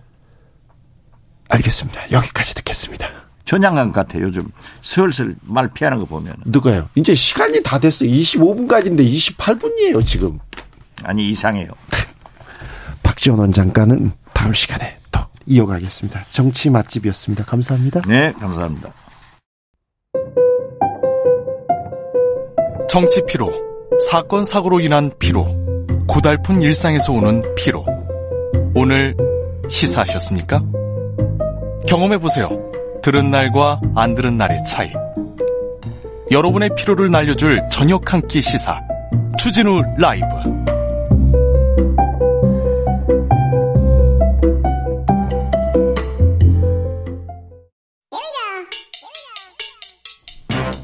뉴스를 향한 진지한 고민 기자들의 수다. 라이브 기자실을 찾은 오늘의 기자는 미디어 오늘 정철훈 기자입니다. 어서 오세요. 안녕하세요. 오늘은 어떤 이야기 가볼까요? 어, 이번 주 정말 이 언론계에서는 유례 없는 일주일이었다. 네, 어, 이렇게 평가할 수 있을 것 같은데요. 그렇습니다. 아, 특히 어제 오늘 유례 없는 일들이 좀 있었는데 왜 네. 유례가 없느냐? 어, MBC 기자 전용기 탑승 불가 네. 통보 관련해서 이 모든 언론계가 단일한 입장을 냈습니다. 네, 그러기 쉽지 않았습니까? 예, 언론 어렵습니다. 대통합됐습니다. 예, 언론 대통합이 일어났는데 뭐 언론 노조, 기자협회, PD협회 포함해서 이 우리가 흔히 사용자 단체로 부르는 뭐 방송협회, 신문협회까지 어, 이번 대통령실의 결정이 부당하다. MBC 기자 전용기에 태워야 된다. 입장을 냈었고요. 대통령실 출입 기자단도 마찬가지 입장을 냈었고 오늘 사설을 봐도 이 조선일보 사설을 좀 유심히 봤는데 이 전용기 탑승 불허와 같은 이 감정적 대응은 이 여론의 비판을 불러서 MBC의 문제를 가릴 수 있다 이러면서 역시 어, 대통령실을 비판하는 입장을 또 사설로 냈습니다. 이런 네. 경우가 어, 정말 어, 흔치가 않기 때문에 그만큼 이번 대통령실의 결정이 대단히 잘못됐다는 걸 반증하는 또 하나의 장면이라고 할 수 있겠습니다. 그렇게 왜 이런 결정을 내렸을까요? 자기네들이 어떤 결정을 내린 건지 아는 걸까요? 참. 그러니까 이게 생각보다 큰 문제인 것이 어, 탑승을 불허한 이유가 이제 국익과 연관돼 있다는 거거든요. 아, 그러게요. 그건 이해가 안 됩니다. 예, 맞습니다. 이게 대단히 중요한 문제인데 MBC 기자가 전용기 탑승을 하면 국익에 해가 된다는 논리인 거 논리거든요. 네. 어, 이게 상당히 논란이 되는 건데 그러면 그 국익을 판단하는 주체가 누구냐인 건데 그 주체가 누구냐에 따라서 다음 타겟은 뭐 TV조선이 될 수도 있는 거거든요. 아, 그렇죠. 예, 그래서 이거는 사실 국익이 대통령의 심기인가 이렇게 생각하는 사람도 있고 예, 만약에 맞습니다. 다른 언론이 이런 비판을 했을 때 외신 기자들 사이에서 그런 얘기가 나와요. 예, 맞습니다. 내가 당장 아, 윤석열 정부 비판했다가 어떻게 되는 거 아니야? 무서워 이렇게 생각 추방당하는 거 아니야? 그 추방이라는 예. 단어가 나와요. 외신 기자 클럽도 성명을 냈는데 왜곡으로 간주한 보도를 이유로 제한 조치를 내린 것은 내외신 모든 언론의 자유에 대한 우려를 불러일으키고 있다 이런 입장을 내기도 했습니다. 어, 그래서 내년에 이제 국경 없는 기자회에서 언론자유 주스 발표하는데 아 조금 암담합니다. 예상이 네. 많이 떨어질 것 같아가지고 네. 이게 뭐 너무 이런 식으로 네, 소문이 많이 나가지고요 외신에도 부끄러워요. 네, 네. 최근 외신에 전해지는 한국 뉴스들이 좀 부끄럽습니다. 다음으로 만나볼 이야기는요? 네, 아, 한마디만 더 말씀드리면 이 언론 탄압 방식조차 치졸한 수준으로 전락하고 있다. 이게 민주언론시민연합의 논평의 일부분인데, 어, 그 일선의 기자들이 느끼는 감정이 바로 이런 상황이 아닐까라는 생각이 들고요. 또 언론노조 위원장의 경우는 이 대한민국 대통령의 전용기가 어, 윤석열 김건희 부부의 자가용처럼 이용될 수 있다는 사실을 알게 됐다 이러면서 현실을 개탄하기도 했습니다. 네. 네. 좀 말씀드리고 싶어요. 알겠습니다. 네, 그래서 요 사안은 다음 주까지 계속 이어질 것 같은데요. MBC는 요 사안과 관련해서 헌법 소원을 내기로 또 입장을 밝혔습니다. 알겠습니다. 순방 갔는데 순방 갔는데 MBC가 어디 있지? MBC는 뭐 하지? MBC는 어떤 보도를 할까? 다 그것만 관심이 있어요. 아마 이번 순방에 찬물을 끼얹은 거는 대통령실의 결정이었다. 이렇게 아, 나중에 평가가 나올 것 같습니다. 네, 맞습니다. 아, 언론과 싸우다니요. 그것도 이제 벌어지지도 않은 일을 가지고 왜 그럴까요? 다음으로 만나볼 이야기는요? 네. TBS가 상당한 변화가 예상이 되는데요. 이강택 TBS 대표이사가 이 건강상 이유로 사의를 표명했습니다. 네. 원래 임기는 내년 2월까지였는데요. 어, 일단 국민의힘이나 TBS 사내에서의 사내에서 나오는 사퇴 요구와는 무관한 건강상의 이유에 따른 결정이라고 밝혔는데 건강이 많이 안 좋다고 합니다. 예. 지금 이 대표가 사퇴하면서 새로 사장을 이제 뽑아야 됩니다. 그러면 이제 일곱 명의 임원 추천 위원회를 구성해서 서울시장이 새 TBS 대표이사를 임명하게 되는데 이 추천위원 임명권이 서울시장 두명 시의회 세명 TBS 이사의 두명입니다 어, 그래서 지금 서울시장의 입김이 좀 반영될 수 있는 구조다 이런 지적이 나오고 있고요. 어, 새 사장이 누가 오느냐에 따라서 이 서울시의 이 TBS 지원 조례를 사실상 폐지하는 조례안이 철회되고 또 지금 대거 삭감이 예상되고 있는 이 지원금 회복될 가능성도 있습니다. 물론 이 과정에서 이 김어준의 뉴스공장 폐지를 비롯해 더 상당한 편성 변화도 좀 예측이 되고 있습니다. 네. 네. 네. 걱정이에요. 저는 순수 음악 방송을 진행하고 있는데 왜 이렇게 정치권에 이렇게 네, 눈치를 봐야 되는지 다음으로 만나볼 이야기는요? 예, 그 이번 주에 이제 뭐 전용기 때문에 많이 시끄러웠는데 한국경제신문사 기자들도 굉장히 이례적인 어, 일들을 벌였습니다. 네. 어, 기수별로 지난 8일이었죠. 10개가 넘는 성명이 동시다발적으로 붙었습니다. 이 한국경제신문은 대표적인 이제 우리가 소위 말하는 친기업 네. 신문으로 알려져 있는데 네. 여기서 성명이 붙은 겁니다. 아, 여기 기자들 순하기로 유명한데? 예, 성명이 붙기가 쉽지 않은 매체인데 네. 성명 내용을 보면 이 사장 지시로 일명 기사가 교체된 일이 적지 않다. 호불호에 따라 특정 기사가 빠지거나 어, 본인 취향의 기사 주문한다는 의심이 든다. 요즘 한국 경제 일면은 사장님의 인스타그램 같다. 뭐 이런 지적이 성명에서 나왔고요. 또 중요한 대목은 기자들이 영업에 동원되고 있다는 증언이 또 성명에서 나왔습니다. 어, 특정 지명 기사 4개 중 3개가 협찬 기사일 때가 있다. 신문을 구독하는 독자에 대한 예의나 최소한의 언론 윤리를 따지는 건 이제 편집국에서 사치가 됐다. 이런 주장이 나왔는데요. 어, 쉽게 말하면 돈을 벌기 위해서 기사를 쓰고 있다고 스스로 밝힌 겁니다. 기자들이. 네. 어, 행사 기획부터 섭외는 물론 출입처 대상 영업에 투입되는 기자들의 연차가 점점 낮아지고 있다 이런 우려도 나왔고요. 사업의 흥행을 위한 홍보용 기획 기사를 쓰고 행사에 차출돼 기사를 쓰는 것 정도는 기자의 중요한 본업으로 여겨질 정도다 이런 개탄도 나왔습니다. 네. 이게 사실 우리나라 언론계의 현실이라고도 볼 수 있는데 그렇죠. 그러니까 기자들이 돈을 벌기 위해서 기사를 쓰는 겁니다. 기사를 어. 팔고 있어요. 예, 기사를 팔고 있습니다. 어, 그래서 지금 기자들이 편집국 차원에서 출입처를 상대로 한 이 직접 영업 활동을 줄여야 한다, 뭐 이런 입장을 냈고요. 회사에서는 어, 구성원의 의견을 경청하겠다라고 밝힌 상황입니다. 이 내용 조금 더 들여다볼 필요가 있는 것 같습니다. 한국경제 경제신문이 이렇게 언론 가지고 비즈니스 하는 모델을 만들면 다른 언론이 따라갔잖아요. 네. 따라갔는데 이런 증언 좀 귀합니다. 좀 우리가 좀 되새겨 봐야 될 것 같습니다. 네. 지금껏 기사로 영업을 했죠. 영업을 하는 언론이 많죠.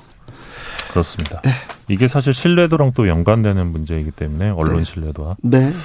네. 우리 언론의 미래에 대해서도 좀 고민해 봐야 됩니다. 다음으로 만나볼 이야기는요? 네, 이런 가운데 이 강북구청에서 네. 사건이 하나 있었는데요. 이 서울시에 있는 강북구청이 8월 1일부터 이 서울신문 구독 부수를 1,150부를 구독하고 있다가 이거를 385부로 줄였습니다. 네.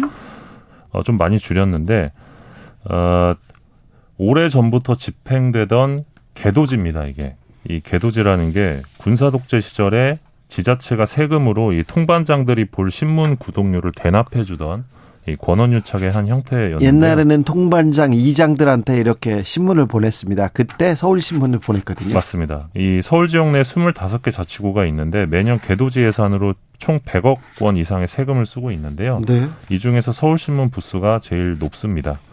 어, 근데 강북청에서 이 신문 부수 조정에 들어가니까 바로 다음 날 이 서울신문 사장과 부장과 취재기자 3명이 구청에 찾아왔다고 합니다. 예.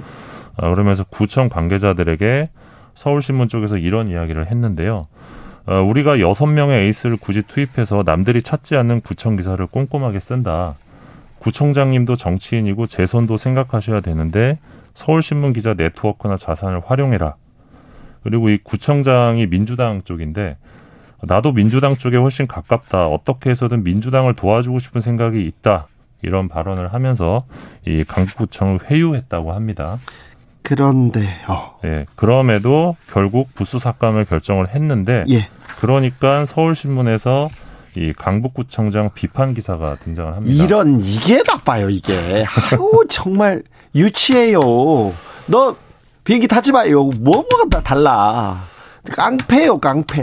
예, 그 10월 25일자 1면과 9면에서 구청장 비판 기사가 나왔는데 이 포구 현장 갔다더니 수십만 원 법카 회식 강북구청장의 거짓 뭐 이런 제목의 기사 그리고 80년 만에 포구에도 회식 강행 뭐 이런 기사 어, 포구 현장 순찰했다던 강북구청장 통화내역엔 자택 근처만 찍혔다 이런 기사 기사가 그- 막 나옵니다. 많이도 썼네요. 열심히 쓴 것 같고요. 예. 그래서 서울시 출입 기자들 사이에서도 어, 갑자기 서울신문에서 왜 강북구청장을 조지는 기사를 쓸까 그렇게 의아해했답니다. 근데 알고 보니 이런 어, 이런. 사연이 있었던 것이죠. 아니 서울신문 이제 건설사한테 넘어가가지고 돈도 많다면서요. 예, 호반건설로 이제 넘어갔죠. 그런데 하지만. 이렇게 하고 있어요. 예. 일단 강북구청은 오보라고 반발하면서 이게 지금 신문부수 삭감에 대한 보복이다 네. 이런 주장을 하면서 법적 대응을 예고했고요. 예. 서울신문은 구청 감시 차원의 보도였다 이런 입장을 밝힌 상황입니다. 알겠습니다.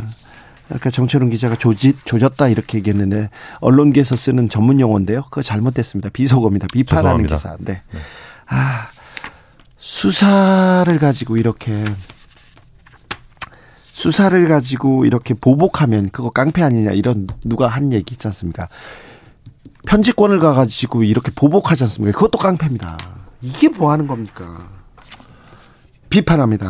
네. 무서워서 뭐 신문 부스 줄일 수 있겠습니까? 이래서. 지금 그러고 있어요. 그러고 있습니다. 자, 미디어 오늘 정철은 기자 함께 했습니다. 감사합니다. 고맙습니다. 교통정보센터 다녀오겠습니다. 오수미 씨.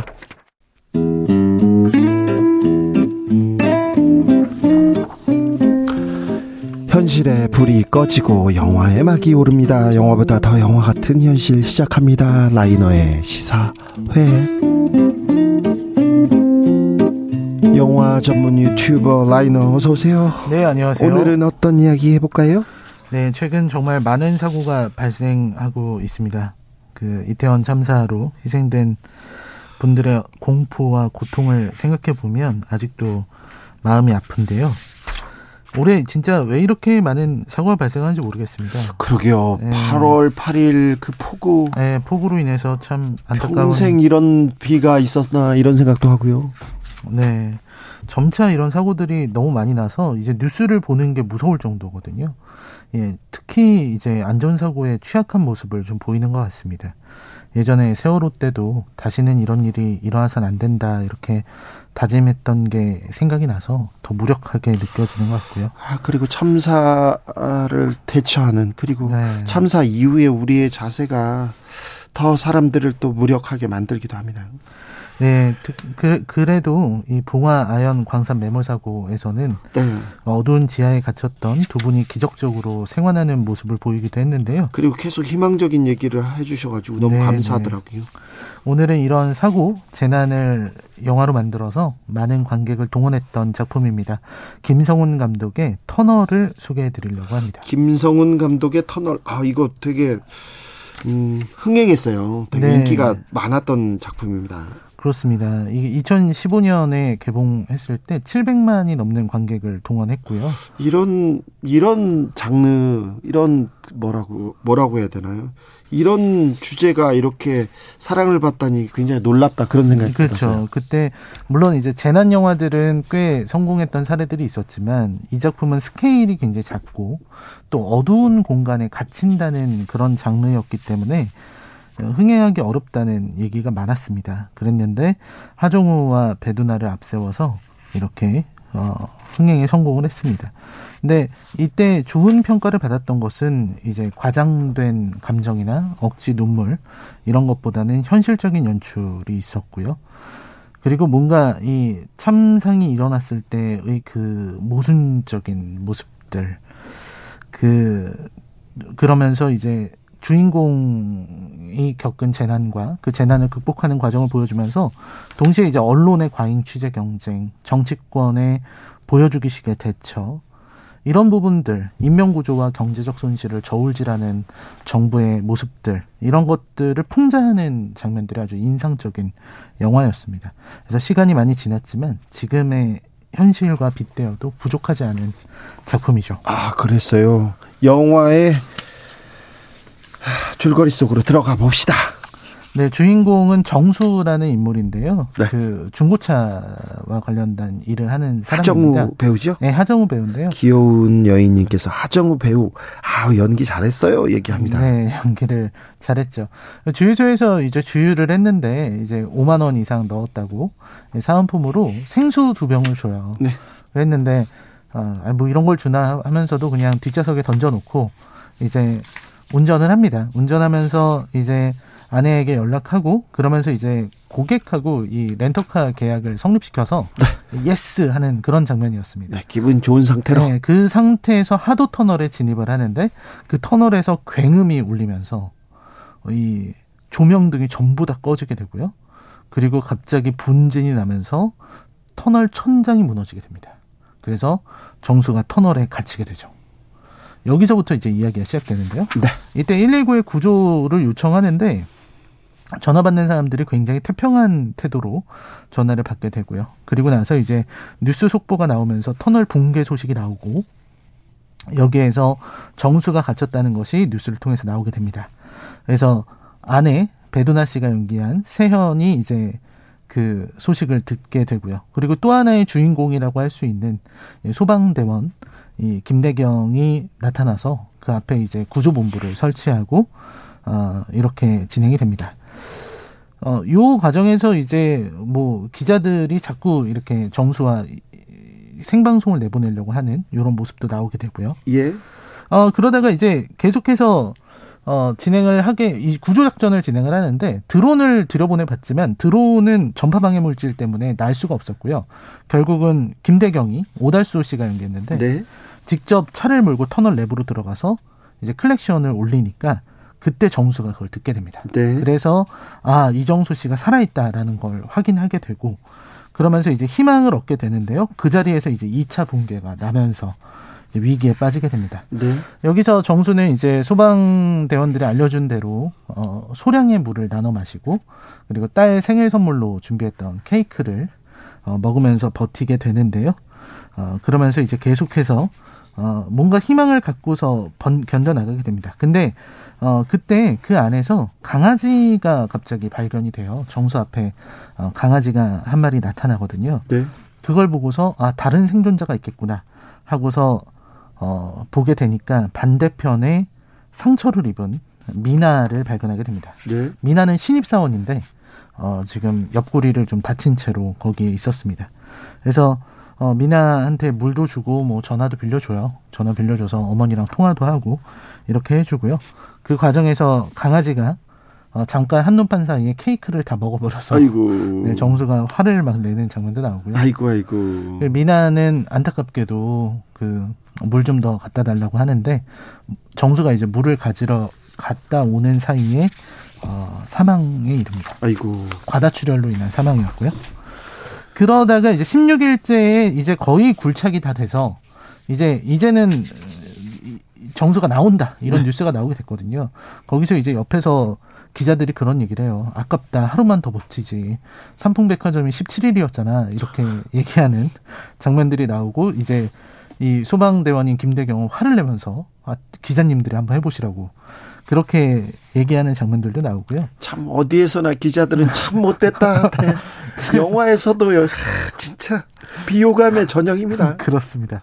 그래서 여기서 터널 바닥까지 파고 내려갔는데 정수가 없는 겁니다. 그래서 무슨 일인가 하고서 터널 개통 홍보 영상을 보는데 이, 이 터널 자체가 그 부실 공사를 한 거죠. 아이고. 원래는 환풍기를 일곱 개를 설치해야 되는데 이 설계도와는 다르게 여섯 개만 설치를 한 겁니다. 그래서 잘못 뚫고 들어간 거예요. 아이고. 그래서 설계도대로 시공되지 않았었기 때문에 이제 사실을 알리게 되고 정수는 이제 어, 모든 희망을 놓습니다. 차라리 자기는 죽겠다. 이렇게 얘기를 하게 되고 핸드폰도 방전되고요. 이 상황에서 이제 바깥에서는 이 공사를 해야 된다. 우리가 공사를 진행해야 되니까 더 이상 공사를 지연할 수 없다. 옆에 이제 터널을 또 뚫고 있었거든요. 그래서 제2터널 재시공 관련 기자회견이 펼쳐지고 이 작업 반장이 사망하고 뭐 이런 일들이 벌어집니다.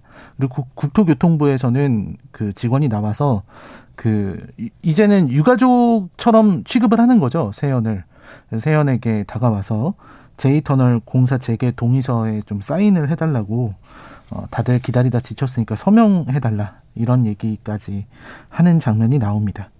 그랬는데 어떻게든 정수는 생존하고 있었고요. 그 생존 여부도 알려지게 되고 결국 대경이 최선을 다해서 발파 작업을 재개하고 내려가고 뭐 이런 일들이 벌어지게 됩니다. 그래서 결과적으로는 이제 붕괴 35일, 35일 만에 어, 기적적으로 정수가 바깥으로 나오게 됩니다. 수평 갱도를 타고 들어가서 네. 어, 이정수가 구조되고 그리고 같이 있었던 강아지 탱이도 함께 구조가 됩니다. 그때 이제 정수가 35일 만에 기적적으로 구조가 되니까 기자들을 몰려들고요. 그리고 어디선가 장관이 나타납니다. 장관이 나타나서 사진을 찍기 위해서 옆에 나타나고요. 어, 그때 이제, 어, 하고 싶은 말 있냐라고 했을 때, 이제 정수가 욕설을 퍼붓는 이런 장면이 굉장히 인상적입니다. 그리고 이제 장관의 연설, 그 연설하는 동안에 탱이는 계속 짖고요. 그런 장면들이 나오고, 어, 그리고 정수는 다시 새 케이크를 타고 이제, 어, 가족의 품으로 돌아간다는 그 터널을 빠져나온다는 그런 이야기입니다. 네. 오사공원님께서 입이 바싹 마르는 듯한 기분으로 몰입했던 영화였습니다. 지금 우리 모습과도 너무 닮았습니다. 얘기합니다. 라이너가 이 영화를 소개하는 이유는요? 네, 그런 것 같습니다. 이 터널이란 영화가 단순한 재난 영화가 아니라는 거죠. 이제는 그렇게 보이지가 않더라고요.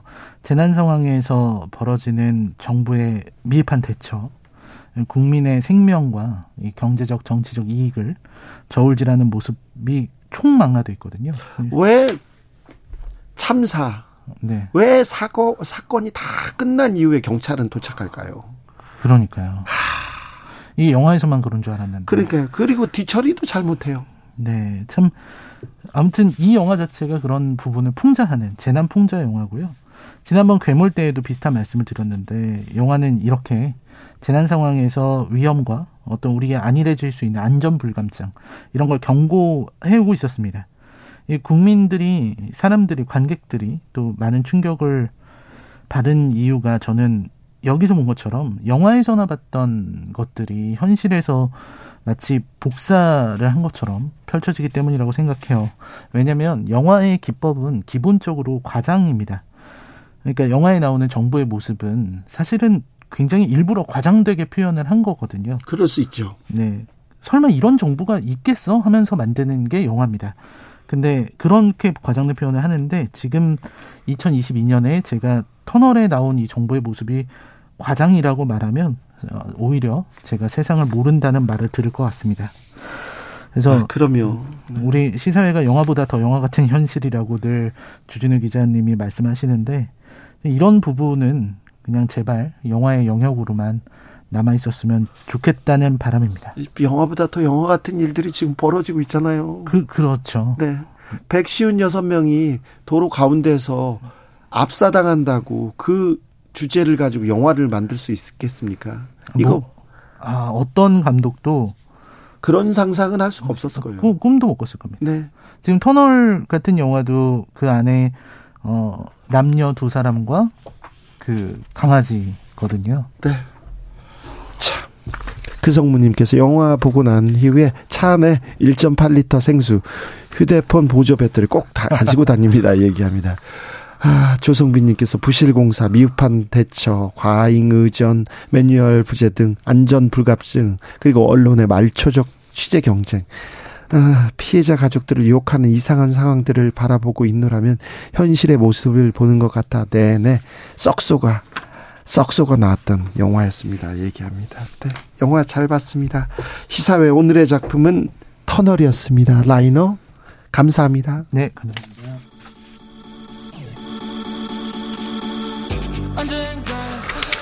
주진우 라이브는 영케이의 끝까지 안아줄게 들으면서 여기서 인사드립니다. 아, 저는 내일 오후 5시 5분에 주진우 라이브 스페셜로 돌아오겠습니다. 지금까지 주진우였습니다.